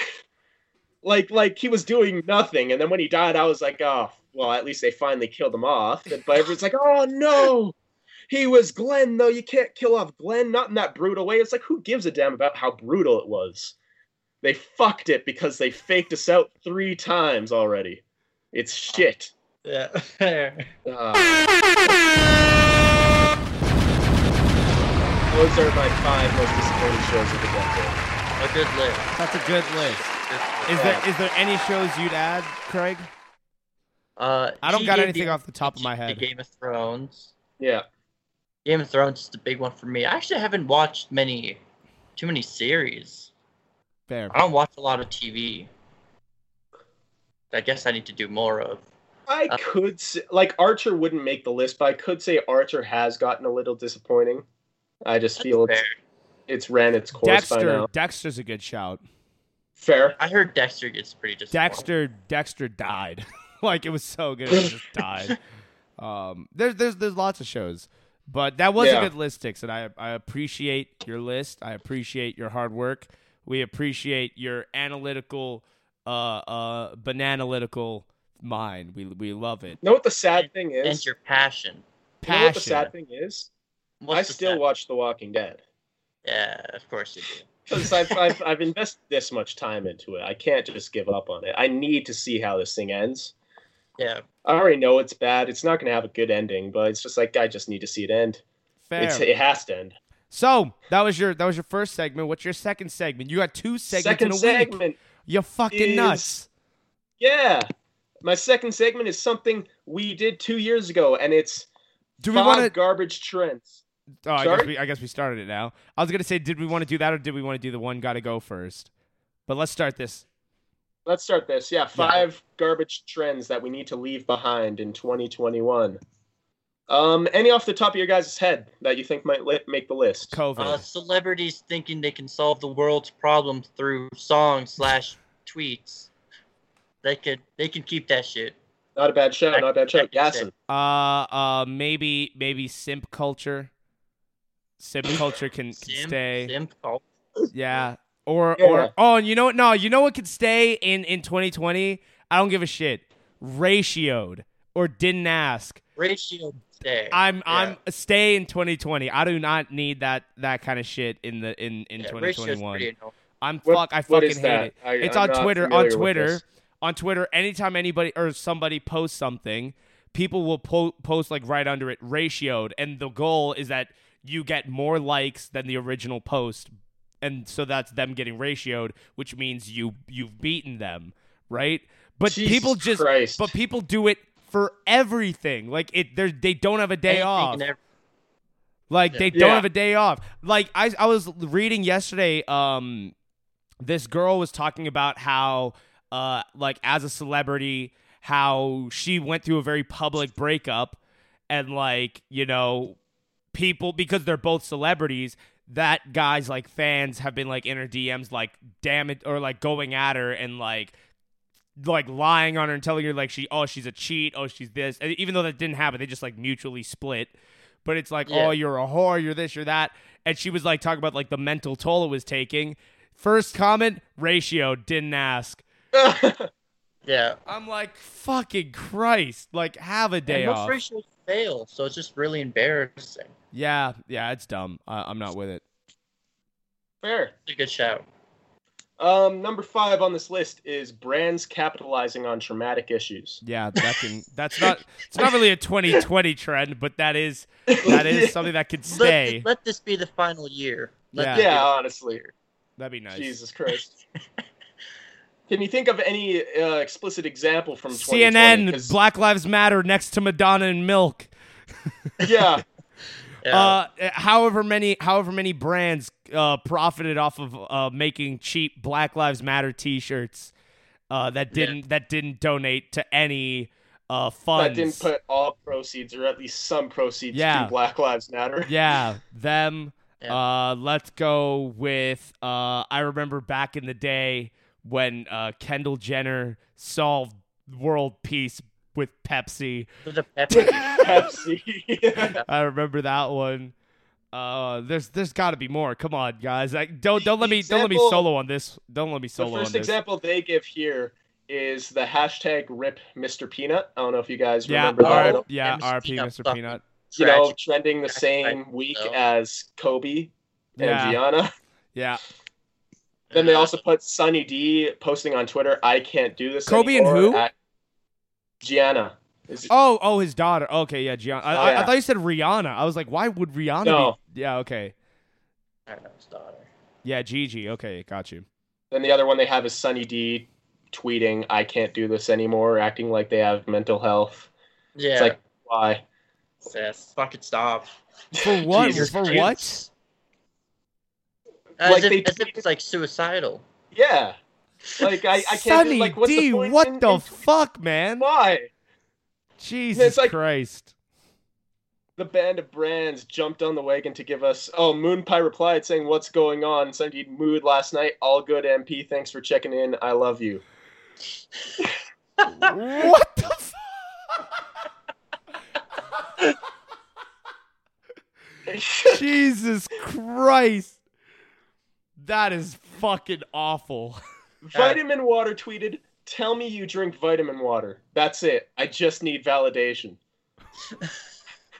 Yeah, brands are fucking awful. Yeah. Wendy's is good. I liked Wendy's. Wendy's. Oh, Wendy's. Wendy's so was good. the problem though, because Wendy's did it well, so then every other brand Everybody was like, tried to "We do can it." Oh, every- come on. And Wendy's, I don't even think is that good anymore. Like, I don't think Wendy's is doing much now. Probably devolved. Yeah, Brazzers is really good at you know tweeting the WWE. yeah, they do a good job. Yeah, Brazzers for sure does a good job. yeah, man, Sunny D and fucking vitamin That's water. awful. I can't believe that. Sunny D, come on, man. I never really liked Sunny D in the first place, if I'm honest. So I it love doesn't really Sunny D. affect me. It was too sweet for me. But Fair enough. That's fair. yeah, but uh that's ridiculous. Can't uh yeah, that can anymore. Yes, I, I'm answering yes, that can stay in 2020. It Yes. won't. Why did they murder yes. Mr. Peanut like that? And then they had Baby Peanut, and I think I that have one also died. Probably. I don't I remember. think so. Um, number four. Can we stop with the babyfication of every other adult character? So, What do you Baby mean? Groot, Baby Yoda, Yeah. Boss Baby, Baby Peanut, Snapchat's baby filter. Let's leave that in 2020. Oh, I fucking hate kids. Jesus Christ. I don't. I don't think it's it's kids, and I think it's just no, you know I- I- brands using a cute baby to sell products. I, I can't stand Yeah. fucking babies. Like enough, enough. I'm yeah yes yeah, that yeah. can keep stay. It, keep it in Yeah, I agree. It's fucking dumb. Um, number Makes me- three. oh, I'm, look at look at the bad mood I'm in now. You just brought up all these fucking stupid baby shit. Number three. Like baby voice. All these women doing these baby voices. Oh, no. You're grown. what Enough. about Babybel? That's fucking awful. My sister worst does it. cheese. The worst it is. It's not a good cheese. cheese. Um, I'm trying to think of more What? babies. Babybel. It's the Mm. worst cheese. That stupid fucking wax out. Ugh. Yeah. Yeah, what it's- about what about baby oil? You know. You know, no, the- the- I- I'm the on the coconut oil wave. If you know, Oh, you fair, know. fair, If What you know, you know. baby powder? baby powder though. You know. I've never used baby powder a day in my life. Oh, fair. All right. Um, number three. Uh, overhyping and unreasonable expectations when it comes to our pop culture. Cyberpunk. So the examples, Who the the fuck said that? I Craig, don't, you got a Craig, you I- got a you got I a bit of a didn't cough. exactly know what they I, were got, talking I, about. think I might be coming down with something. But um, then in their explanation, they say uh, basically how overhyped films like Avatar and La La Land are. Yes, Avatar was once the highest grossing film of all time, and La La Land uh, has the most Oscar nominations ever. What does that But- mean though? Exactly. And that's what it's saying. Like, you can't use that as arguments for them being the best movies of all time because look how much shit they won. And look how Is much. anybody look at doing records that? A lot of people give a lot of praise to Avatar, and I hate it. I like I Avatar. don't like it. No, I think- no, I- I like Banging video Avatar. game. no, not not that Avatar. The one with the blue aliens. Yeah, it's, it's got a banging. It's got a banging video Box game. art. I It's I just was a guy with a stick. I was never the biggest fan of Avatar. I like the movie. I, do like the movie itself. I think it's visually really stunning. I think it's visually really stunning, and I think yeah, that again, simple plot moves in a simple way. Uh, lots of references to uh, uh, First Nations people's struggles in America, Fair. which is really Yeah. cool. Uh, but do I think it was like the movie of the decade? No. no. Um, Craig, they also list video games, and this was made before I think a lot of these before these games came Just out. all video games. Well, uh, no, no, they just they said video games that are overhyped. Um, No Man's Sky, Final Fantasy 14, and Cyberpunk 2077. But those are on the the the, the teams that made them. That's not really on the people. But they're overhyping them, saying this game's going to be the best thing ever. Like It's people did the same thing with The But that's Last because of Us 2. but that's because of the marketing behind it. No, but like the marketing teams are overhyping them. and, Yeah, that's what I mean. But I'm saying like that's Yeah. on the teams. It's not on the like individuals. We're Fair. saying the same thing. yeah. No, I'm talking to Dixon. I'm talking to. I'm not No, talking but to you. I'm people talking to also Dixon. very like people were getting really hyped People for buy Cyberpunk. into it. Yeah, yeah, people buy buy into the hype. it. Yeah, I know, but I'm saying that that's still on the teams. It's 16 times the details. Shut up. All right. Like, no, it's not. um. Yeah, Yeah, but but um no, I'm gonna I I'm gonna say no. That can, I that can continue. Leave your shitty business practices No, in the reason I'm going to say no is because marketing is marketing. That's how you market things. You But build a that's- And buzz. that's how you get lawsuits for N- false advertising. No, I didn't say we didn't say false advertising. We said overhyping. There, there's a difference. no, no. No. But And yeah, people are literally getting sued for it. Cyberpunk CD Projekt Red is getting sued for it. For Yeah. false, but that's for false advertising, not just for overhype. Yeah, like as like part of their overhyping. o- overhyping. Yeah, I know as a part of their overhype, but not just for overhyping. I'm saying that marketing, uh, for example, Once Upon a Time in Hollywood was marketed with the fact that it got that 12 minute standing ovation at the Cannes Film Festival. I actually never saw like a trailer or an advertisement for but that again, with that. but again, a lot of people. That's why a lot of people were let down by Once Upon a Time in Hollywood because they went in expecting the greatest movie of all time, as people had said, right? As well, the teams I don't had said, it was as just the that. I also, I also think it was based off. It's a Tarantino movie, and people were expecting like so much gore and violence because apparently that's all Tarantino is known for, which it's not. no, th- no, going into the movie. Watch Sharon Tate get murdered, and The- there was no Sharon No, Tate but the murdered. thing, Yeah. wait, wait, wait, wait, Just- wait, wait, wait, wait. The thing is, this is what I'm saying. I was, I was around for this lead up. The everybody was Okay. talking about the fact that it was the highest rated movie in IMDb history. That's what everybody was talking about. IMDb, Really? yeah, it was the only movie that was at like a, like I think it was like at a 9.5 or a 9.6. That's the highest rating. Yeah, like it was like it was like the highest rated movie in like IMDb history. It had this 12 minute long Cannes Film Festival standing ovation. All of the trailers, every single trailer, had a, a quote up saying this uh at nine movies in this is Tarantino's masterpiece. Yeah, that's true. All of them were saying that. So that's why but it's all marketing. It drew people to go watch the movie. People watched the movie and it's on the people themselves to go in with an open mind. If you don't go in with an open mind, I would say that that's something that could stay in 2020 is people buying into to people's business practices, but the business practices can continue for for me. well, yeah, That's what I'm saying. but it's the people that buy into them, and it's when the people buy in, they're also overhyping it to their friends, and it just becomes the crowds because it's not just marketing. yeah, but they're people not don't hear but they're about but they're not part of the business. based solely off the movies and mediums the medias themselves. They hear it from their friends or the people around them. But we're arguing those- different things now. I'm saying This the business practices, the business stay. practices can stay. I said Yeah. that people themselves buying into what businesses are doing in 2020, whether it's overhyping, whether it's them being like, we fight the good fight, we're part of you, we're one with you, we are all uh, individuals, and d- buying into that, like, it's 2021 now. We got to learn. Yeah, that's true. It's all That's fair. yeah, I think I think this year has really proven that people are fucking stupid yeah. and can't be trusted. so That's that true. They're gonna buy into whatever they read. So I think part of it does fall on. But it's businesses for marketing tradition. and so forth. yeah, but I'll I'll disagree on the on the premise that I think that businesses marketing their business in whatever way you've spent all this time, all this money into making what you have done.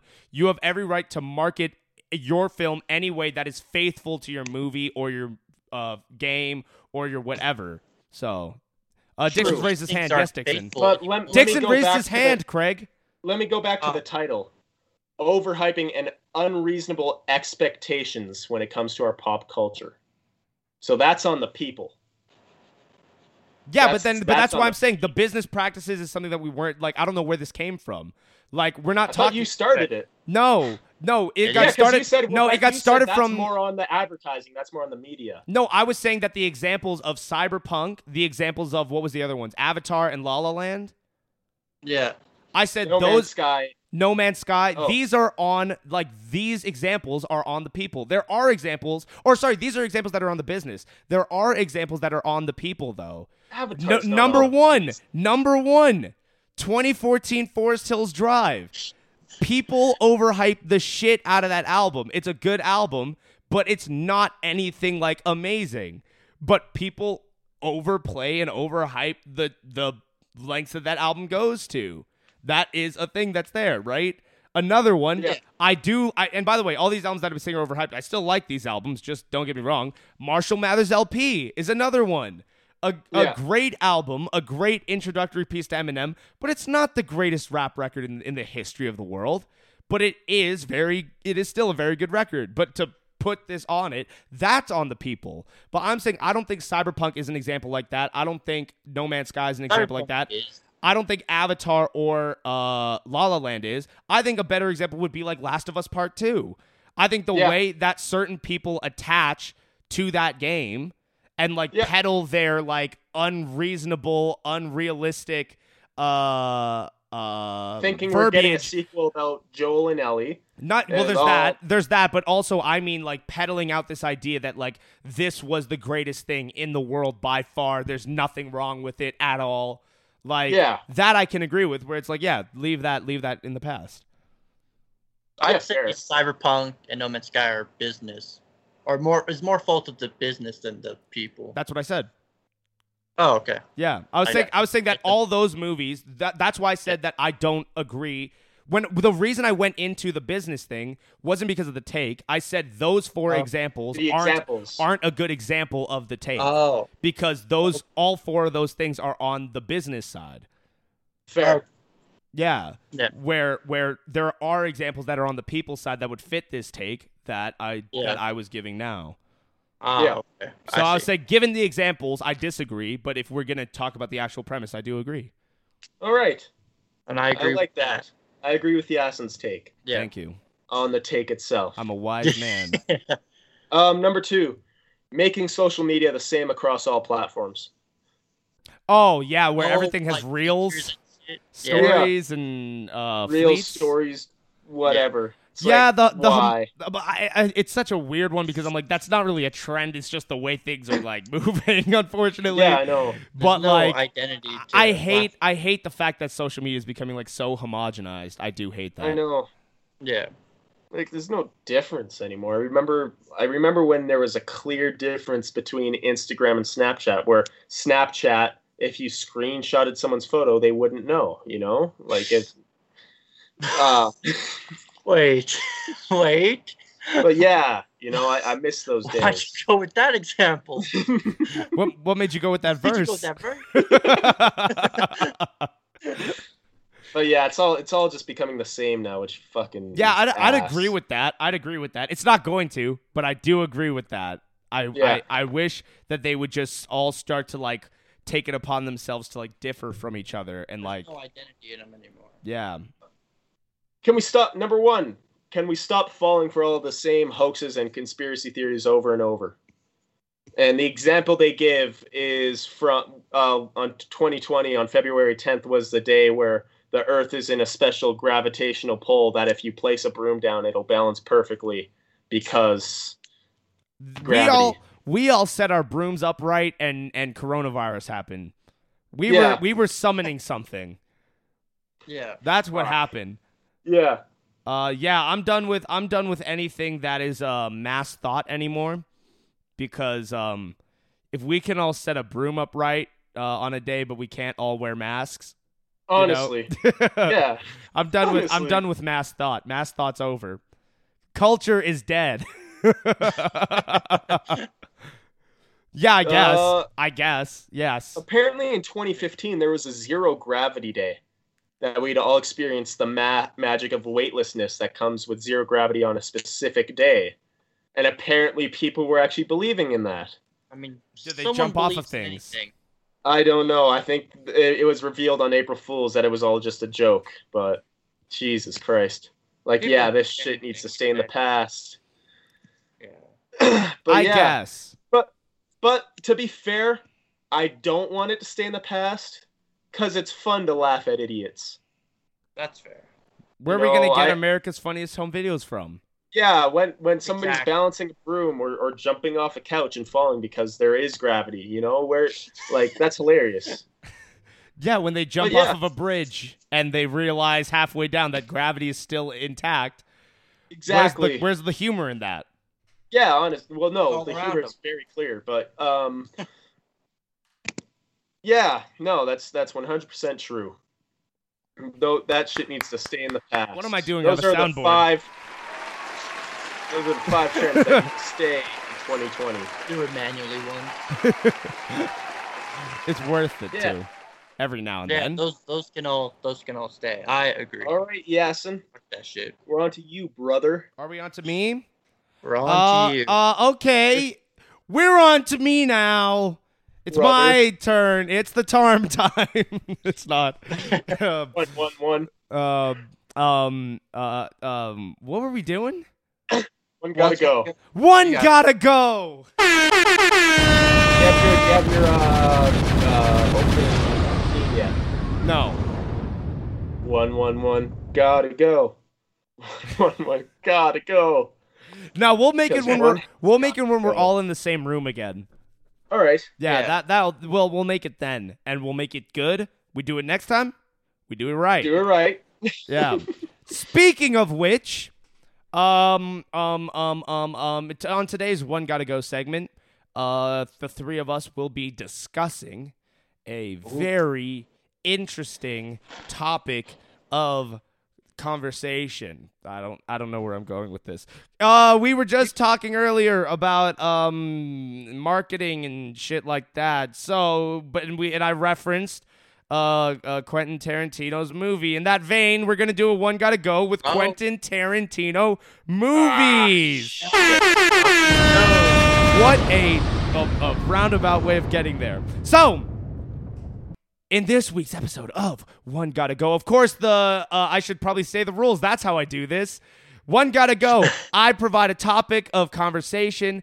Uh, in there, in this topic, you will get four th- examples of it. Only one can or no, only three could stay. One must leave, can never be seen again. And we have to come to a consensus between the three of us of which one has to go. If we have time at the end, maybe we will also discuss which one would have to stay. The topic of conversation this week is Quentin Tarantino movies. The four movies up for competition are Pulp Fiction, Inglorious Bastards, Django Unchained, Once Upon a Time in Hollywood.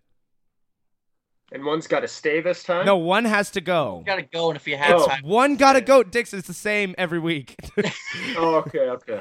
one gotta go. Pulp Fiction, Django, Inglorious, and Once Upon a Time. Yes. It's got to be Once Upon a Time, right?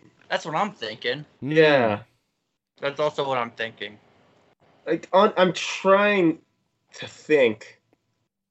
Because Well, let me let me do a rundown. Let me do a rundown of all the films so that we can jog our memories and, and have this conversation. Uh, Pulp Fiction in 1994 release. Excellent uh, time warping, blending narrative that uh, many have tried to imitate and none have been able to duplicate. Uh, Jules, Vincent, Mia Wallace, uh, Butch, uh, uh, uh, uh, the, what's what's uh Zed, Zed Zed's dead, baby. Uh, Marcellus Wallace. Marcellus Wallace, that's it. Marcellus Wallace. Uh, so many amazing. The Wolf, like just amazing. Uh, uh, personality after amazing personality after amazing personality, driving this uh uh fiction of the pulp. Of course, pulp being a, a type of film and the fiction that goes along. No, pulp is the type of reality, I believe and it's Yeah. like the fiction that we all live within within the pulp. I might be wrong on that. I remember it was something like that. So that's that. Next, Inglorious Bastards. Uh, one of, if not the best World War II movie ever made. Uh, uh, featuring Brad Pitt, Christoph Waltz with the performance of a lifetime as Hans Landa. You've got um, oh, what's her name that plays uh Shoshana?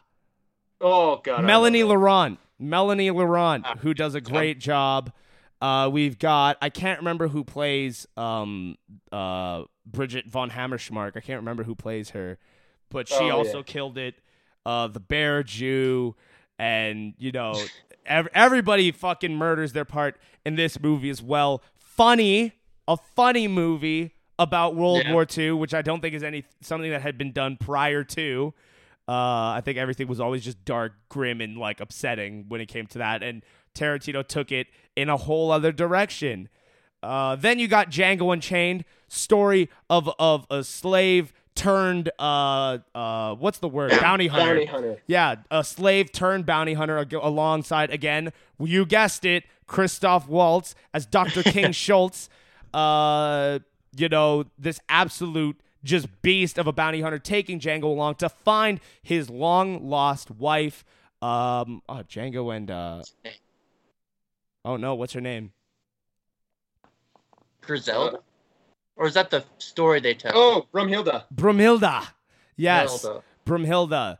Uh, and again, great performances all throughout. Jamie Foxx was great. Christoph Waltz was great. Leonardo DiCaprio, for the first time in 15 years, being an antagonist. Like uh, Samuel L. Jackson was great. And fucking, uh, I can't remember who played the the brothers, the three brothers, but they were all also great. Um, yeah, nothing but great things across that movie as well. And finally, Once Upon a Time in Hollywood, Leonardo DiCaprio and Brad Pitt, a dream combination of actors put together for I believe the first time they've ever they'd ever been together in a think so. role. As well, Margot Robbie, who we all love, telling the story of the dark, grim day behind uh, the Sharon Tate murders, except not really, because it's honestly a story about Rick Dalton and the experience of Rick Dalton going forward Uh-huh. in the in his life of Hollywood, becoming the aging actor that doesn't feel like he has it anymore. Uh, you know, watching Hollywood pass him by in the late '60s as Hollywood started moving out of the you know super uh, clean cut cowboy era, and him having a hard time adjusting to the next era of film coming up, more shaggy, more you know uh, hippie-ish, uh, as as he would say um, failing to adjust to the times, going to Italy, finding that spark back in him. Cliff Booth being the actual Weston action hero to Rick Dalton's technical stunt man of trying Yeah. to p- play up to being the big guy. Um, yeah. an absolute masterclass of storytelling, an absolute masterclass of dialogue and pacing and character building and world building. Only one of these four movies uh, is going. Which one is it, boys? God. It it's got I oh, stick with Once Upon a Time. yeah.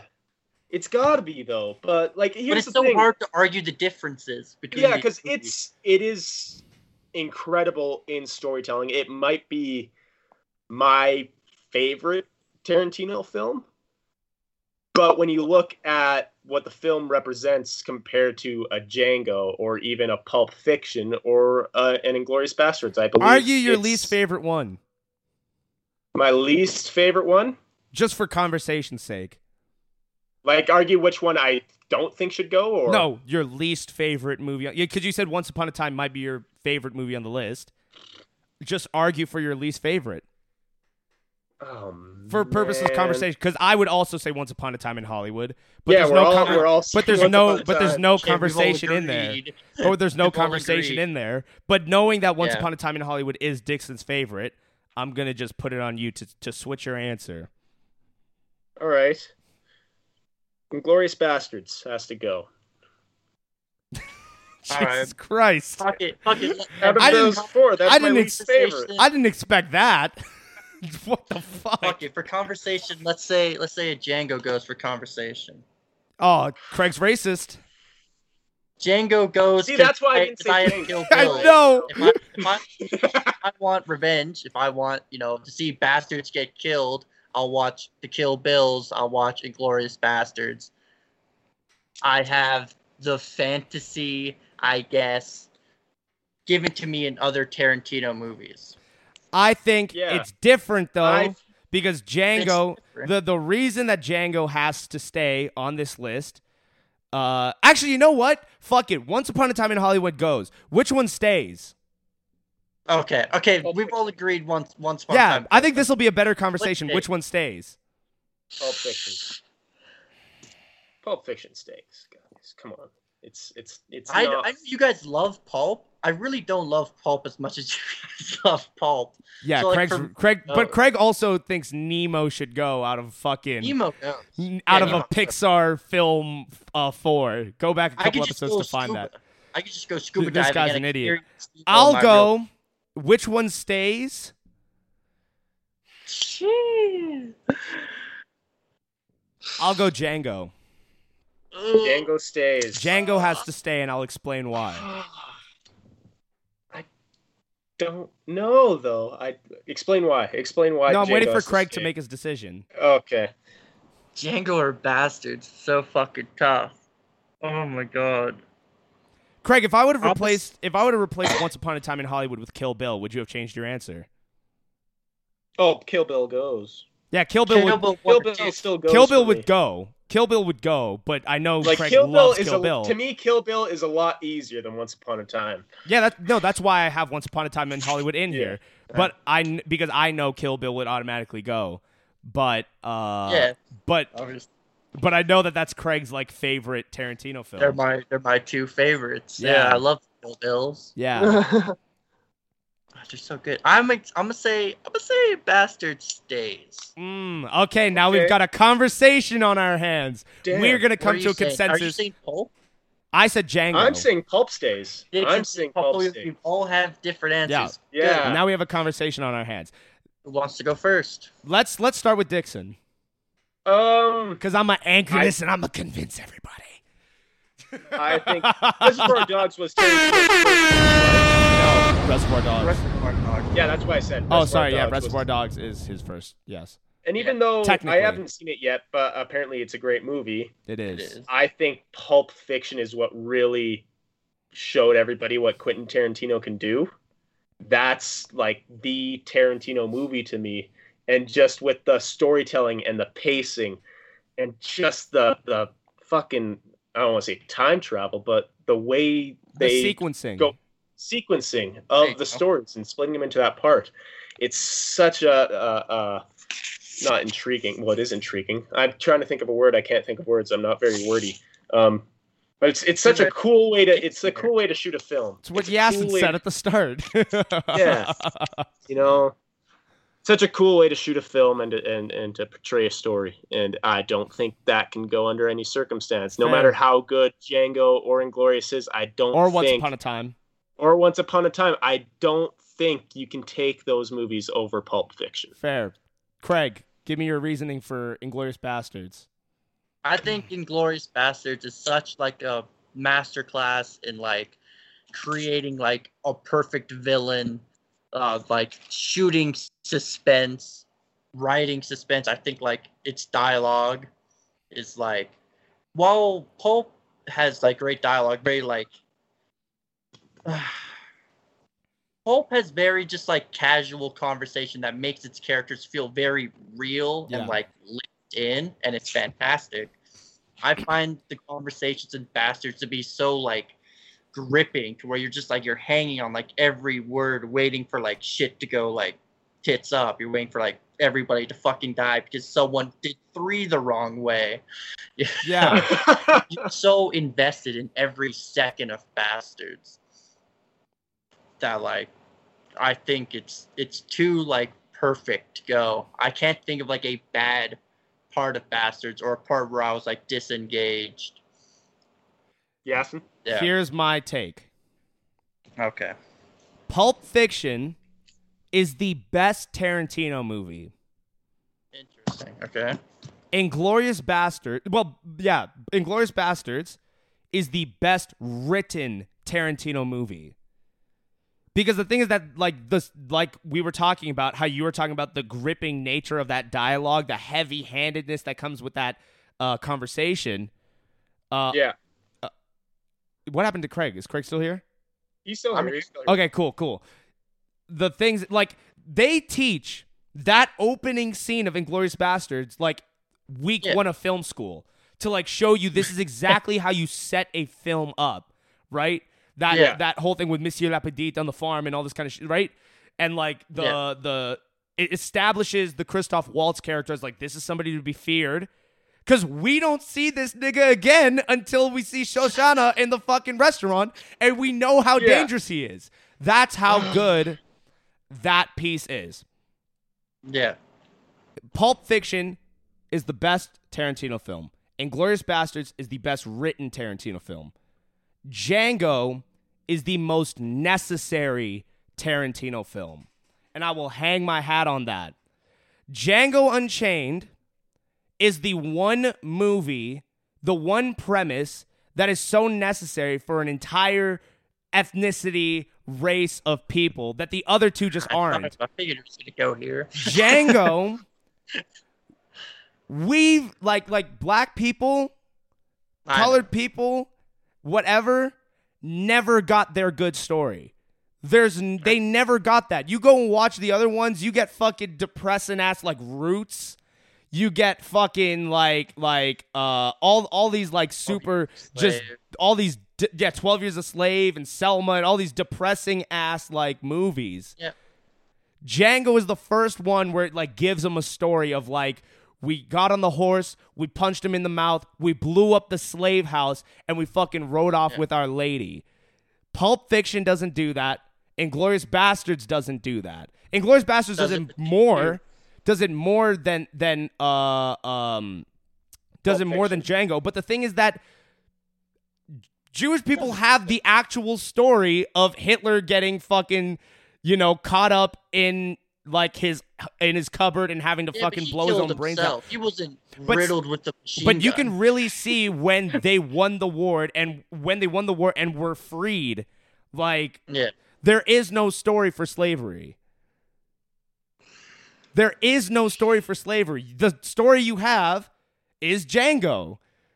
You go and see Django and you go and watch this guy on his horse blowing up the place, freeing all the slaves, letting them run free, go up north because you can go and buy your freedom in a different place. That's the way that it, that's the story you get.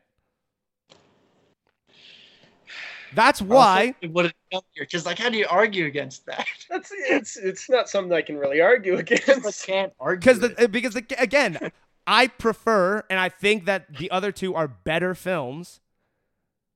This movie needs to stay. It needs to be here for for for you know uh, the historically disenfranchised. It needs to, it needs to stay here for black people. That black story needs to be told. That's true. I know, but it's like you- it's it's hard to like But, say like- because it's like you said, you're like these are better movies than Django. Yeah, yeah, they're better man. Like, They're better oh, movies. Like If yes, Django wins. But the thing is also- Fiction, and that could have been it. That could have been. He didn't need to make another one, and that would have been my next argument. But you just won the argument. No, but you're right. You're right. Pulp, but also without Pulp Fiction, you don't get Django, Yeah, right? that's true. But, you keep. But that's not necessarily saying, oh, but. But in this argument, yeah. because you need Django. hmm You can't just say, "Oh, Pulp Fiction stays so we can get Django." hmm yeah, it's a bit of a bit of a weird argument. Yeah, because Django wouldn't be there, right? Yeah. Yeah. Yeah. I think uh, that's where I think Django has to stay. I think the other two movies are brilliant. Obviously, they're two of, if not my top two favorite movies outright, is Inglorious Bastards and Pulp Fiction. That's my genuine opinion. Like they are genuinely my two favorites. However, Ugh. the the one that's got to stay for me would have to be Django at the end of the day. And it's such a great movie as well. You never get It to is- see it's a fantastic you movie. never get to see Samuel Yeah. L. Jackson in a role like that. You want a role like Pulp Fiction? There's other Samuel L. Jackson's movies you could see where he has a role like Pulp Fiction. Not the same Yeah. dialogue, but like a similar role, Yeah. right? Obviously. Right? Yeah. There's there's stuff like that. You don't get to see Samuel L. Jackson as uh fucking what's his name? Uncle Tom. No, that's not. His, Yeah, what's, his, name? Um, Mister. Something with a W? Uh, No. No. There's Calvin Oh. Candie is Le- is Was it- Leonardo DiCaprio. uh, What's his name? What was Samuel Uh, Jackson, uh, Django. Samuel? Nope, that's his real. That's his real his, name. that's his name. I Sure, know it. Just, are you sure Tarantino just just was lazy and said, "John, you're Samuel, No, it's not No. Samuel. It's was not. um I can't remember. Mister Uh Steven. Steven." Steven. Yeah, Steven. You never see Samuel L. Jackson like he is as Steven. You never get to see that. Right? Yeah. Uh Jamie Foxx in his best role period. King Schultz the King Schultz versus Hans Landa debate is still up in the air. I would say Hans Landa, but it's up in the air. Uh, That's fair. as to which Well, that- one. He has Oh. more screen time though as Schultz, which is a For sure. And that's that's also a big cost with keeping Pulp Fiction. You're losing yourself of uh, Christoph Waltz, For sure. which is just a mad thing to do. yeah. Um, who do you think was a better villain though? Was it? Do you think Hans Landa or Steven? Oh, Steven. Yeah, Steven by far.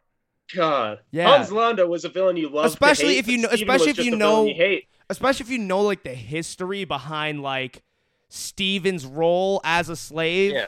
like as like like in in a slave establishment. If you know the history behind what he was doing, Yeah. Jesus Yeah. Christ, like he's a horrible person, right? Yeah. Of course, not saying that Hans Land is an angel. Like he was, No. he was murdering Jews But you by don't. the No, he's a detective. He was a detective. a damn He- good detective. Man, he doesn't murder. But the thing is that Hans Landa, and this might just be because it's Christoph Waltz. Hans Landa is too endearing.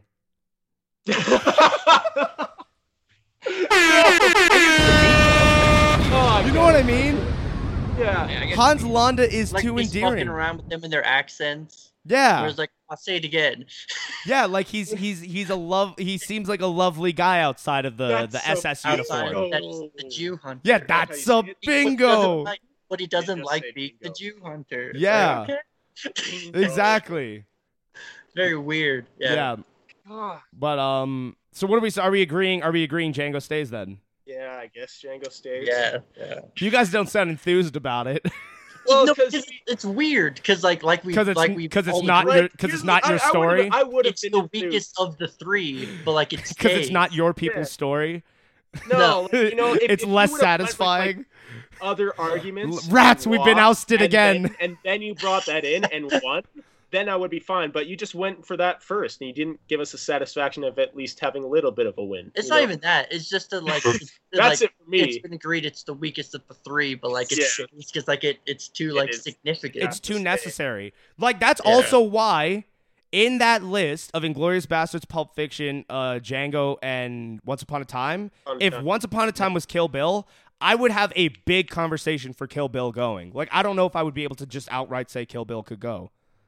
Because I feel like women need that movie. Like I feel like that is the most women empowering movie ever made. Like no other movie has done as faithful of a job of like women can do what the men do but better as that movie But does. better. Because they don't Captain Marvel. they don't they don't shove it down your throat, right? Like like he's just like these are badass women that are fucking everything up. That's all it is. Yeah. Like that is a very necessary movie. Women need that movie. So in Yeah. that list, if, if it was Kill Bill, I might have to go Pulp Fiction, oh no! which is nuts. I'd have to, but I'm like, I can't. It would be between Pulp Fiction and Inglorious for me, and those are my two favorite movies on the list. Oh, man. God damn it! Why are your best movies, Tarantino, so unnecessary? yeah. Why, why I shouldn't think say that. the same- Inglorious Bastards isn't unnecessary. I just don't think it's as necessary, and that could just be bias. That could just be bias, but Fair. but yeah, But yeah, Django stays. Django stays. All right. Uh, I would Uh, have argued for Kill Bill yeah, if it was on the list. Yeah, yeah, but um. because I fucking love Kill Bill one and two. hmm Uh, with that being said, that was that was one gotta go. I or I guess one gotta stay technically. Yeah. We did one gotta go, and then we talked about which one would stay. Very quick. Yeah, because it, it was once upon a time, like no question. I was just I would the the only re- like I I had this where I was like, oh, this could be a conversation because I was like, I'm pretty sure it's once upon a time, but I know it's Dixon's favorite, so maybe he'll argue for it. But I think he knew like Well, it's dead I out. can't though. Yeah, Like, damn. Yeah. Anyways, Damn. uh, with that being said, I think we're at the end of the pod. Right? Yeah. So, Yeah. uh, it is December 30th. It is uh, almost, we're almost finally out of the year of our Lord 2020, and we're approaching 2021. Uh, and with that being said, it's time to end my lists. So, Yay. I mean, you're doing your list, not yay. Your lists are ending because we love you. so we are capping off my year. We're capping it off, no cap, we're, but we are capping it off, no cap, uh, with my top Yeah, okay. 50 albums of 2020. Of course, I've done my mini album reviews all throughout Jesus the Christ, year. How many albums have there been? Huh? How many albums have there been in 2020? At Wow. least 50. Fair. Okay. Yeah. At least 50. But yeah, we're going to do my top 50 albums of the year. Of course, I'm going to start off Uh, not talking as much about each individual album, but as the further we go along, I'll get more and more in depth as to why they place, uh, where they place. If there's any questions at the end, which I don't think there will, be because I don't think you guys have listened to many of these albums, if any at all, uh, Yeah. I'm open to it. Uh, so before. I have a question right now. yes, Can we pause the pod for a second? why? Because I gotta pee, and if I don't go in the next five minutes, I'm gonna piss my pants. Pee on the Go. floor. Yeah, oh go. God! Do you want me to? Do you want me to it's just pause it? Doing its listening to pause the pod. Yeah, we'll pause it. One second, Dixon's gotta pee.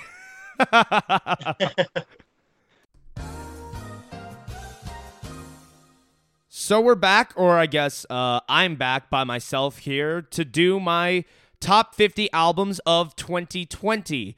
Uh, the reason being, this is being filmed in post pretty much, or recorded in post uh, for you listening with audio. Uh, because I did it uh, one time during the podcast. I felt uh, it just got a bit too long winded and stuff. So now I'm doing it again. Uh, I'll make it more concise. I'll make it more, you know, entertaining for all of you who perhaps may not know any of these albums. So this is, without further ado, my top 50 albums of 2020. Before I get into my 50, though, I'm going to start off with some honorable mentions. I want to give an honorable mention to, uh, let's go with Folklore by Taylor Swift. Um, we're, yeah, Folklore by Taylor Swift. Las que no iban a salir by Bad Bunny, the B-sides record from his Yo hago lo que me de la gana. Uh, Lyrics to Go Volume 1 by Kota the Friend. Shoot for the Stars, Aim for the Moon by Pop Smoke, A Written Testimony by Jay Electronica, It Is What It Is by Thundercat, Shabrang by Sevdaliza, Grime MC by JME, El Android by El Alfa, 31520, that untitled piece by uh, Childish Gambino, Dinner Party by Terrace Martin, Robert Glasper, Ninth Wonder, and Kamasi Washington. And uh, for one final one, there's this other record. It, what's it called? Sorry about this. It's Lil June Afro Punta. I know that much. Yeah, Afro Punta 2 Diversity by Lil June Afro Punta. So, with that being said, let's get into my top 50 albums. The way I'm going to do it is I'm going to read out uh, my numbers 50 through like 11 pretty much and then the top 10 I'll like get more into. I might give some little side pieces on the side just uh, in case I want to talk about the record. Anyways, let's go. Starting with number 50. Uh, it might be a bit of a controversial choice for some of you, but I don't care. I listened to it a whole bunch. At number 50, I'm going with Dissimulation by KSI. At number 49, I'm going with Mystic Familiar by Dan Deacon. Number 48, I'm going with Miss Colombia by Lido Pimienta. Number 47, I'm going Shore by the Fleet Foxes. Number 46, uh, a great um COVID lockdown reflection piece uh, from that time period. How I'm Feeling Now by Charli XCX. Number 45, a great record from an up and coming Canadian hip hop metal type artist who uh, I thankfully found through Anthony Fantano. Shouts out to Anthony Fantano, who does not need a shout out from me. But it's God has nothing to do with this. Leave him out of it by Backwash. At number 44, I'm going with uh, American Head by the Flaming Lips, their best record in about 15 years. Thank you uh, for giving us American Head, uh, Flaming Lips. Number 43, a great collaborative record, Spilligion by the Spillage Village. At number 42, I'm going with Heaven to a Tortured Mind by Yves Tumor. At number 41, I'm going with uh, Songs by uh, Big Thief's uh, Adrienne Lenker. Number 40, I'm going, uh, I couldn't divide the two, so I put them both here. It's the Untitled series, uh, Black Is and Rise by the mysterious uh, UK collective SAULT. No one knows who's in it. We all we know is that they made two great records uh, with excellent reflections uh, on the Black Lives Matter movement in this year and the and the history of the movement throughout time. It's a great, great, great uh, pair of records from SAULT. At number 39, a great jazzy record uh, made, I believe, all in her house. Fetch the Bolt Cutters by Fiona Apple. It was Pitchfork's, Pitchfork's first 10 out of 10 record. in 10 years since Kanye uh, West's My Beautiful Dark Twisted Fantasy. And that's great. And I originally was super high on this record. It was actually number one early in the year. But the thing is that this album didn't grow on me in the way that I wanted it to, or that I thought it would. Um, so it does place at 39 because especially there's a couple tracks that are very cool ideas, but they may uh, be songs that could have been fleshed out a little more. But the album is still incredibly daring and it's still incredibly brilliant. Hence why it's at number 39 in a great year for music. Great uh, stuff from you, Fiona Apple. At number 38, I'm going with Eastern Medicine, Western Illness by the producer Preservation, uh, a great hip hop record made uh, out of Chinese uh, vinyls. I believe he, he he just found all these vinyls in like this Chinese vinyl store somewhere, and he just chose to sample all of them into this record. Eastern Medicine, Western Illness by Preservation is absolutely fantastic. At number thirty-seven is Song Machines Season One, Strange Times by Gorillaz. Great fun record from Gorillaz here. Number thirty-six, um, a pretty much a save the best for last type record. It's no pressure from Logic, his farewell, uh, his farewell record, as he has chosen to retire. Uh, for now, I guess we say, because we don't know what happens in the music industry. But if this is the way he's going out, it was a great record from Logic, my favorite record from him in about seven years.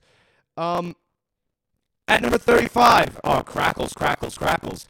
At number 35, Come on, there we go. Jesus Christ. At number 35, I'm going with Women in Music Part 3 by Haim. At number 34, I'm going with Lulu by Conway the Machine and The Alchemist. At number 33, I'm going with one of the most experimental uh, albums I may have ever listened to in my entire life. It's The Consuming Flame Open Exercises in Group Form by Matmos, a great electronic record that is three songs long, three hours long.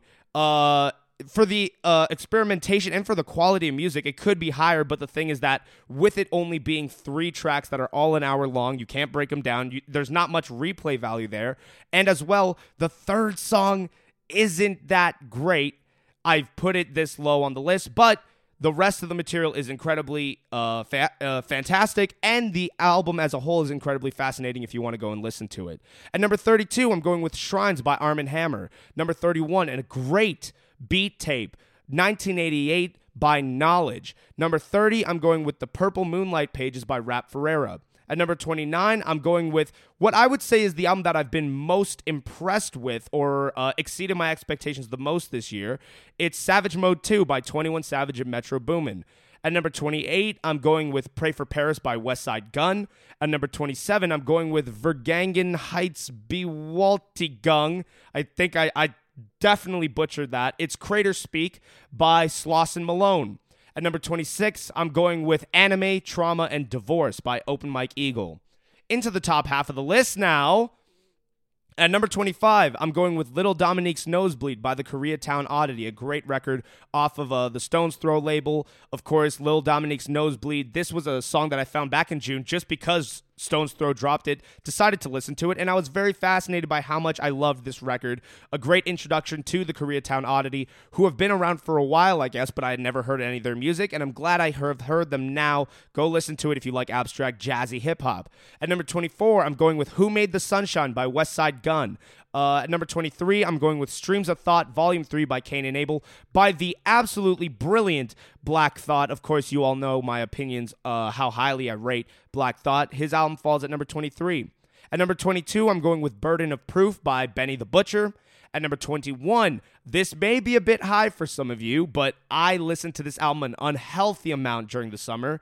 It's Everything by Kota the Friend. Absolutely love the summery, warm vibes of this record. It lands at number 21 on my list. At number 20, I'm going with Descendants of Cain by Ka, one of the most fascinating MCs out currently with the very minimal strip back production, with the empowering, uh, very bold vocal delivery that he uh, places on these tracks. They may seem understated, but the punches that he's throwing with the actual lyrics that he's uh, rapping are fantastic.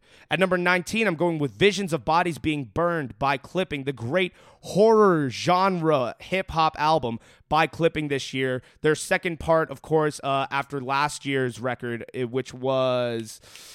Oh no, there will be blood. Is that what it is? There will be blood. I think that's what it's called. I'm sorry if I butchered that. I'm pretty sure it's there will be blood.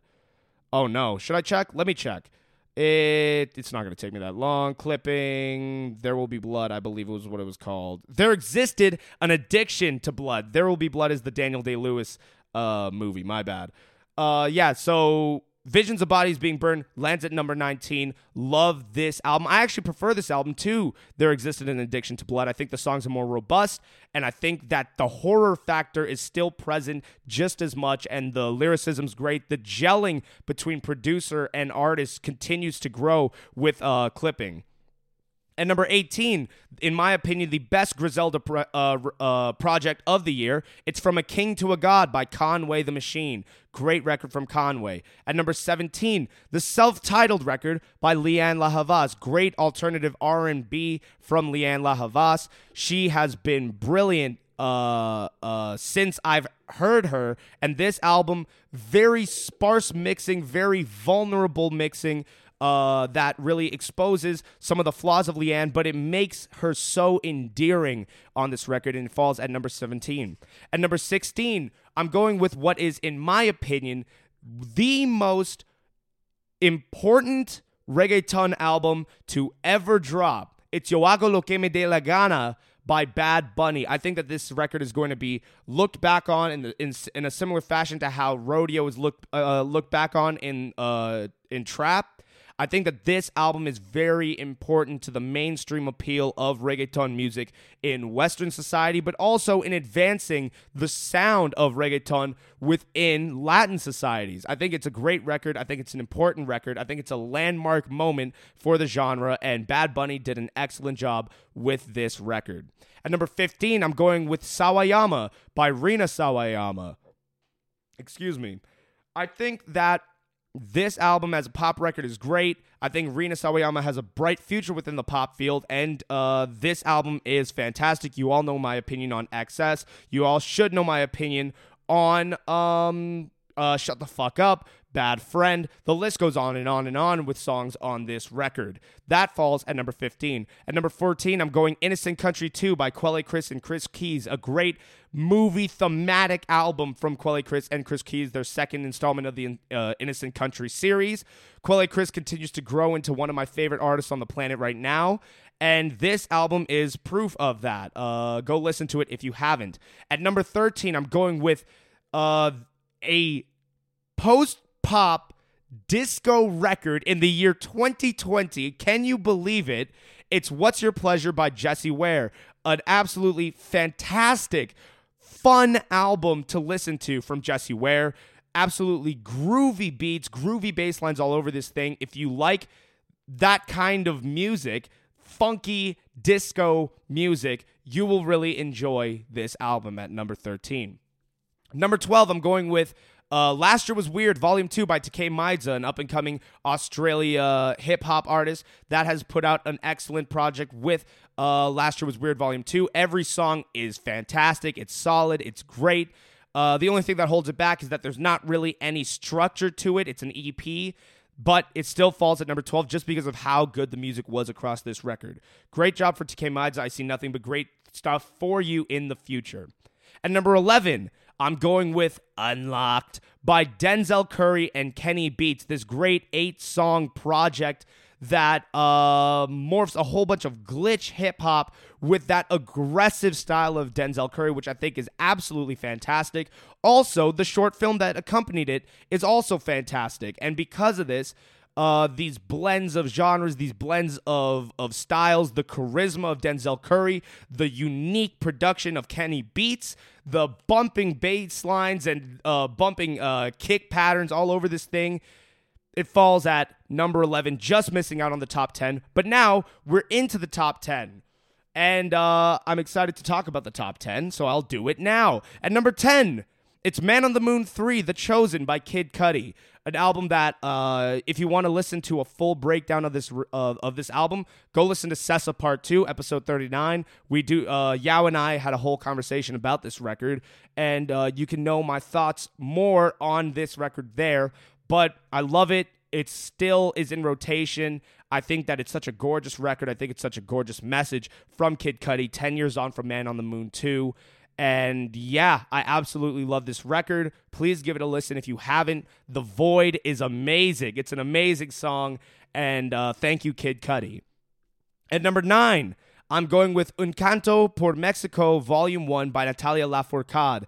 Natalia Lafourcade again makes another year end list of mine simply due to the fact that she is bringing re- uh, regional Mexican music into this era, into this generation, and doing it at such a high level while paying homage to the past. She's also carving a, a niche out for herself for the future, and she's brilliant. She's been around for a while now, of course. I think she's been around like uh, since the early 2000s.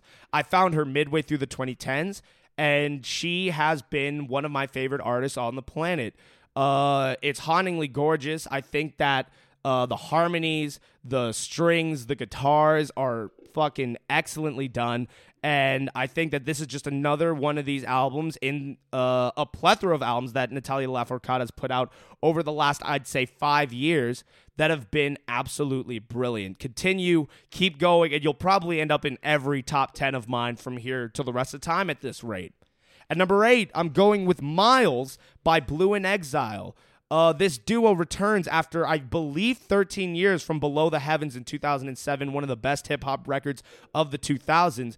And they um, don't miss a step. And as a matter of fact, I actually may prefer Miles to Below the Heavens, low key. This album is fantastic. It's such a great record. Uh, it's long, but it's jazzy, it's thought provoking, and it's evocative in its emotional content. Uh, Blu spits some of his best verses he's ever spit on this record, and they're all so heartwarming and wholesome. As uh, he talks about his love of music, his passion for music, his upbringing with music, and uh, being someone that loves music, I really relate to this record in a lot of ways, and because of it, it places at number eight. Also, the beats, the jazzy beats from Exile, cannot go without being mentioned. They are fucking fantastic.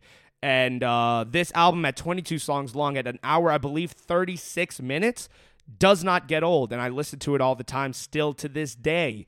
Uh, so go, you guys. This album is fantastic. Thank you very much for giving it to us. At number seven, I'm going with Alfredo by Freddie Gibbs and The Alchemist. This album is a luxury rap at its absolute finest. Um, I find that I'm drawn more and more to this album as the days, the weeks, the months go by with me having this record. And songs like Scotty Beam, songs like uh, Frank Lucas, songs like uh, God is Perfect, 1985, Something to Rap About, Skinny Suge, they all just grow and grow and grow on me. Now, Bandana and Pinata might have higher highs than this record, but I'm starting to think like this album may be better than both those records. The level of consistency across this thing is absolutely phenomenal, and I love it. I appreciate the fact that we received it. Alchemist is one of, if not the producer of the year, and Freddie Gibbs has continued his hot run of albums as of late.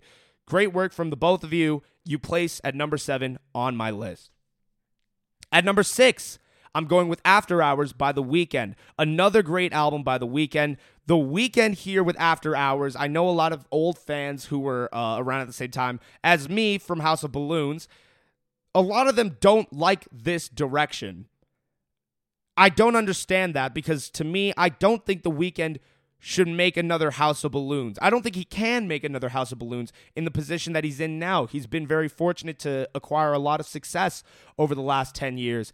And he's clearly done a lot of great with this. This album isn't light hearted, it's still very dark. If you don't know that, watch the videos. It paints really clearly his relationship with fame, success, with Hollywood, with LA, with the LA lifestyle, and how he feels like not fitting in with that lifestyle per se.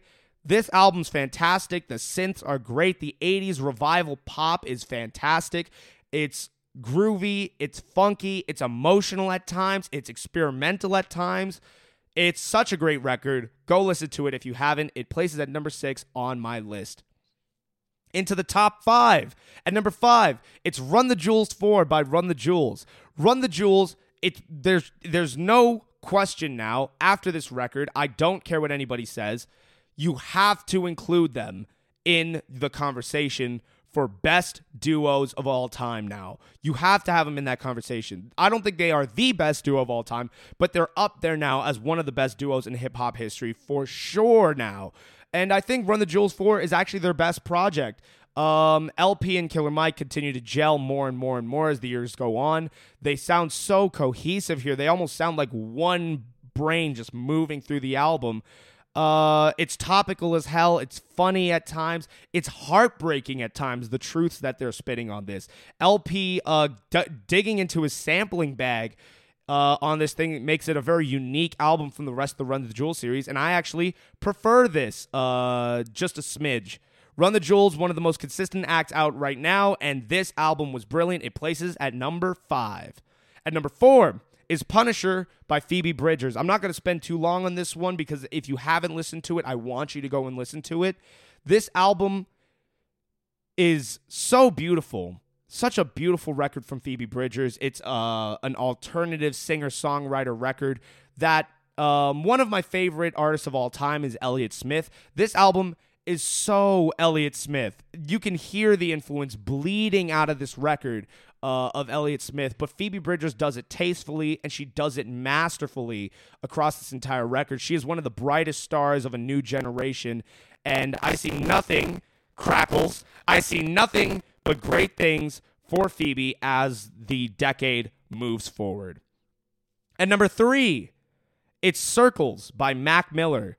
Uh, of course, you all saw how high Good News placed uh, in my songs of 2020. But Circles is also a very emotional goodbye, farewell to Mac Miller. And I think that it was something that was needed. I think it was a very necessary project. I think that Mac's passing was so unfortunate and it was so, you know, show stopping. But this album seems like the perfect send off to just a beautiful soul. And you can hear how great this is. And I know a lot of people might disagree with this, but I actually believe that this is Mac Miller's best record. Um, from Good News to Blue World to uh, Hand Me Downs to Woods to, you know, the songs go on and on, Circles, Complicated. This album is great. Jon Brion, to me, is the producer of the year for being able to tie this record together and to pull the pieces together to make this album happen the way it did at the high level of execution that it did. I give him a lot of credit for that, and I thank him for doing it. And um, yeah, rest in peace, Mac Miller. 2020 has been absolutely dog shit and I'm glad that um, we've been able to experience this record in this year. So thank you very much. And Circles places at number three on my list. Farewell, Mac Miller. At number two, I'm going with Windswept Adan by Ichika Aoba. Uh, listen a couple episodes back to hear my full review of this album in the mini reviews uh, section at the end of the. I think it was also in the Sessa Part Two uh, episode. Look at it go. Windswept Adan is the most beautifully serene record of the entire year. It's Japanese chamber folk music at its most gorgeous. It's so intimate, it's so vulnerable. The watery production, the watery textures all across the album are fucking ear porn. They're they're ear porn. Like, oh my god, it's so beautiful and it it it you just fall into it and you can just feel these waves of beautiful sounds peeling through your headphones or your speakers or whatever you're listening through uh listening to it's almost like ASMR in a weird way but not as creepy it's fucking excellent. If you have not listened to it, go and listen to it now. If you want to hear a more robust review of this record, go listen to Sessa Part 2. But it's time now to get into my number one album of 2020. And at number one, I'm going with the beautiful Song for Our Daughter by Laura Marling. This album really resonated with me in a lot of ways. Uh, of course, Laura Marling, this singer, songwriter, folk artist, she really put her best foot forward on this record. I actually believe that this is her best record to date. I've been following her work for quite a while now, and I believe that this is her best stuff. She is so brilliant. And we talked about it earlier on this podcast. We talked about uh, simplicity and that makes things bad. This is the prime example of the opposite, or of the fact that that is just not true. This album is so simple. It's put together so simply. The instruments are so simple. The riffs are simple.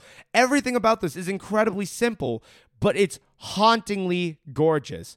This album, it makes me miss my mom. You know, I don't live with her anymore. This album really makes me miss my mom and th- you know especially the motherly maternal themes all across it you can't you can only think about your mother listening to this album. It's absolutely gorgeous. Uh, i think it's very important for her daughter as well you know making these songs so her daughter can have these as a frame of reference of who she was and what she uh, believes and what she thinks and what she hopes for for her daughter. It's absolutely excellent. And um to close out my best albums of 2020 and to really sum up why I love this song as much or as this album as much as I do, um I'm going to play you all my favorite song from this record uh just to wrap out to close out this podcast. So, without further ado, my album of the year, uh Song for Our Daughter by Laura Marling, and here is the closer from that album for you.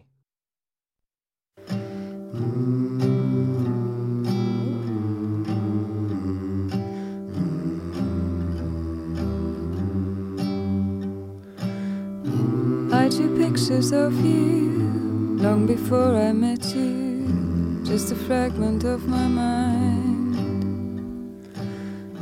I had called out for you almost every night. Precious things are hard to find.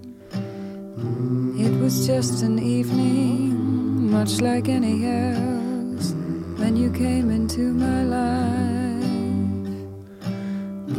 It takes one to know one, and I saw you there as I had seen you all my life.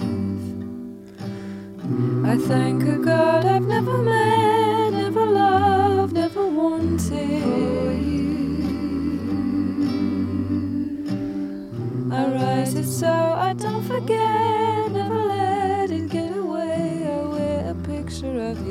just to keep you safe. Now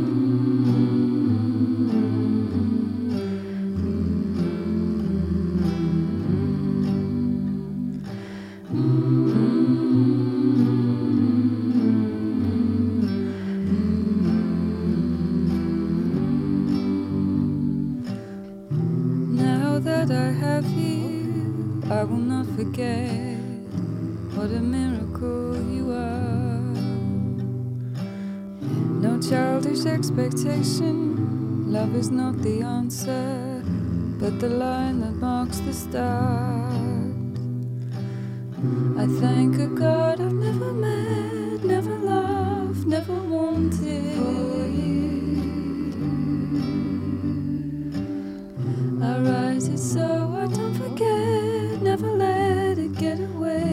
Keep a picture of you just to keep you safe.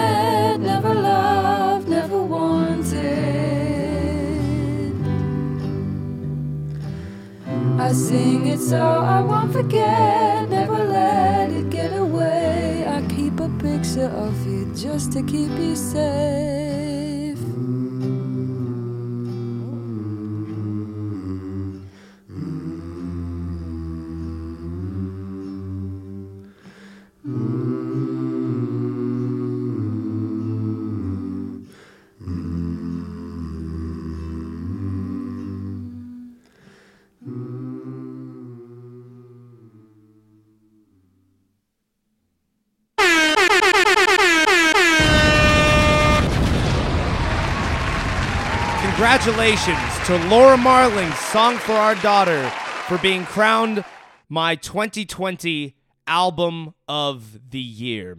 And with that being said, uh, we're going to wrap this up and we're going to take it back to the previous uh, conversation with Dixon, Craig, and myself as uh, we get into uh, our socials. So, Dixon, give me your socials. Um, Instagram is uh, DixonTar509. It sounds how it's spelled. Um, Twitter is DST509. What? I said it sounds how it's spelled, and it's not the saying. Um, Twitter is DST509, and then uh, no, just find me on dating services. And What's date your me. dating app review? Um, I haven't downloaded a new one this week, but I'll talk a bit more about uh, what's called the Zeusk. Mm, Fucking terrible. I've Oh. I've got notifications from Zoosk that I've had two people send me messages, but I can't check the messages unless I pay. So Zoosk is a is a thumbs down. the thumbs Um, down.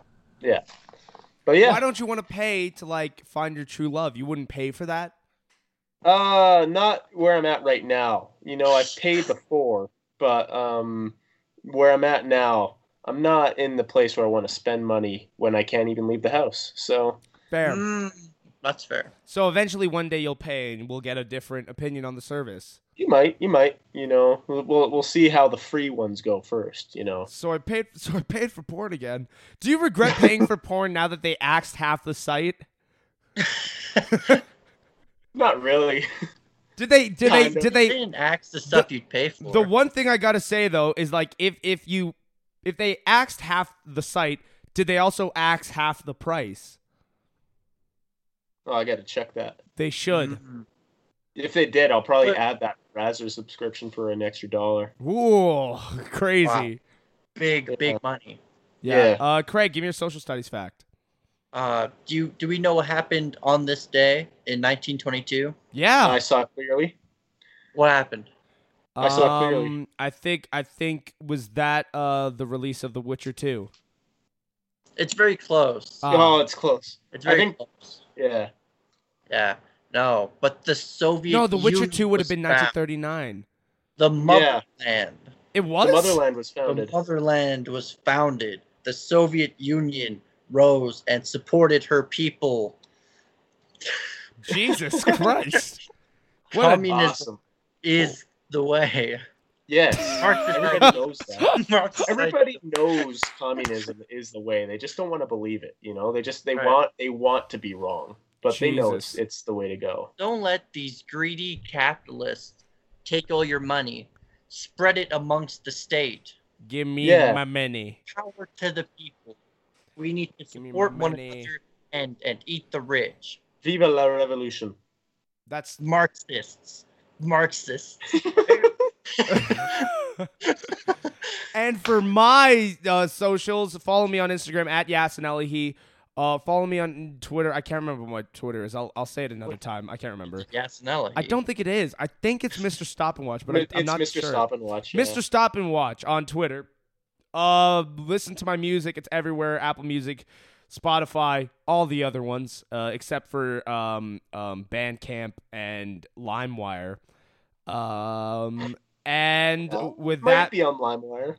it's not. I doubt it. It's not. Unless somebody, No. some DJ found it and like pirated it and put it on there with DJ Too Smooth, like right over top of it midway through every song. DJ can't be stopped, and it's like, what the fuck is this? I'm just trying to jam out to to heard him say. Uh, but yeah, um, Uh, yeah, and with that being said, anything else to add? There is. I'll add it. Everybody, tune in to our New Year's countdown show tomorrow night. It should start uh 9 p.m. maybe. Uh, mount, Mountain mountain time. time. Mountain time. Uh, it's it's nine nine p.m. Pacific Central Time. Is so is it nine p.m. Pacific or is it nine p.m. Central? Uh, yeah. so um, uh, What YouTube channel they're gonna find it on? I we don't know yet. Uh, I'm Yeah. thinking it'll be on Christ. my YouTube channel. Which uh, is on uh, it's, Stop it's just. Just search Oh, up. is, yeah. It's now just yeah. It's two words. It uh, it's called Mr. Stop and Watch, but it's now I've put my real name. I don't know how it works.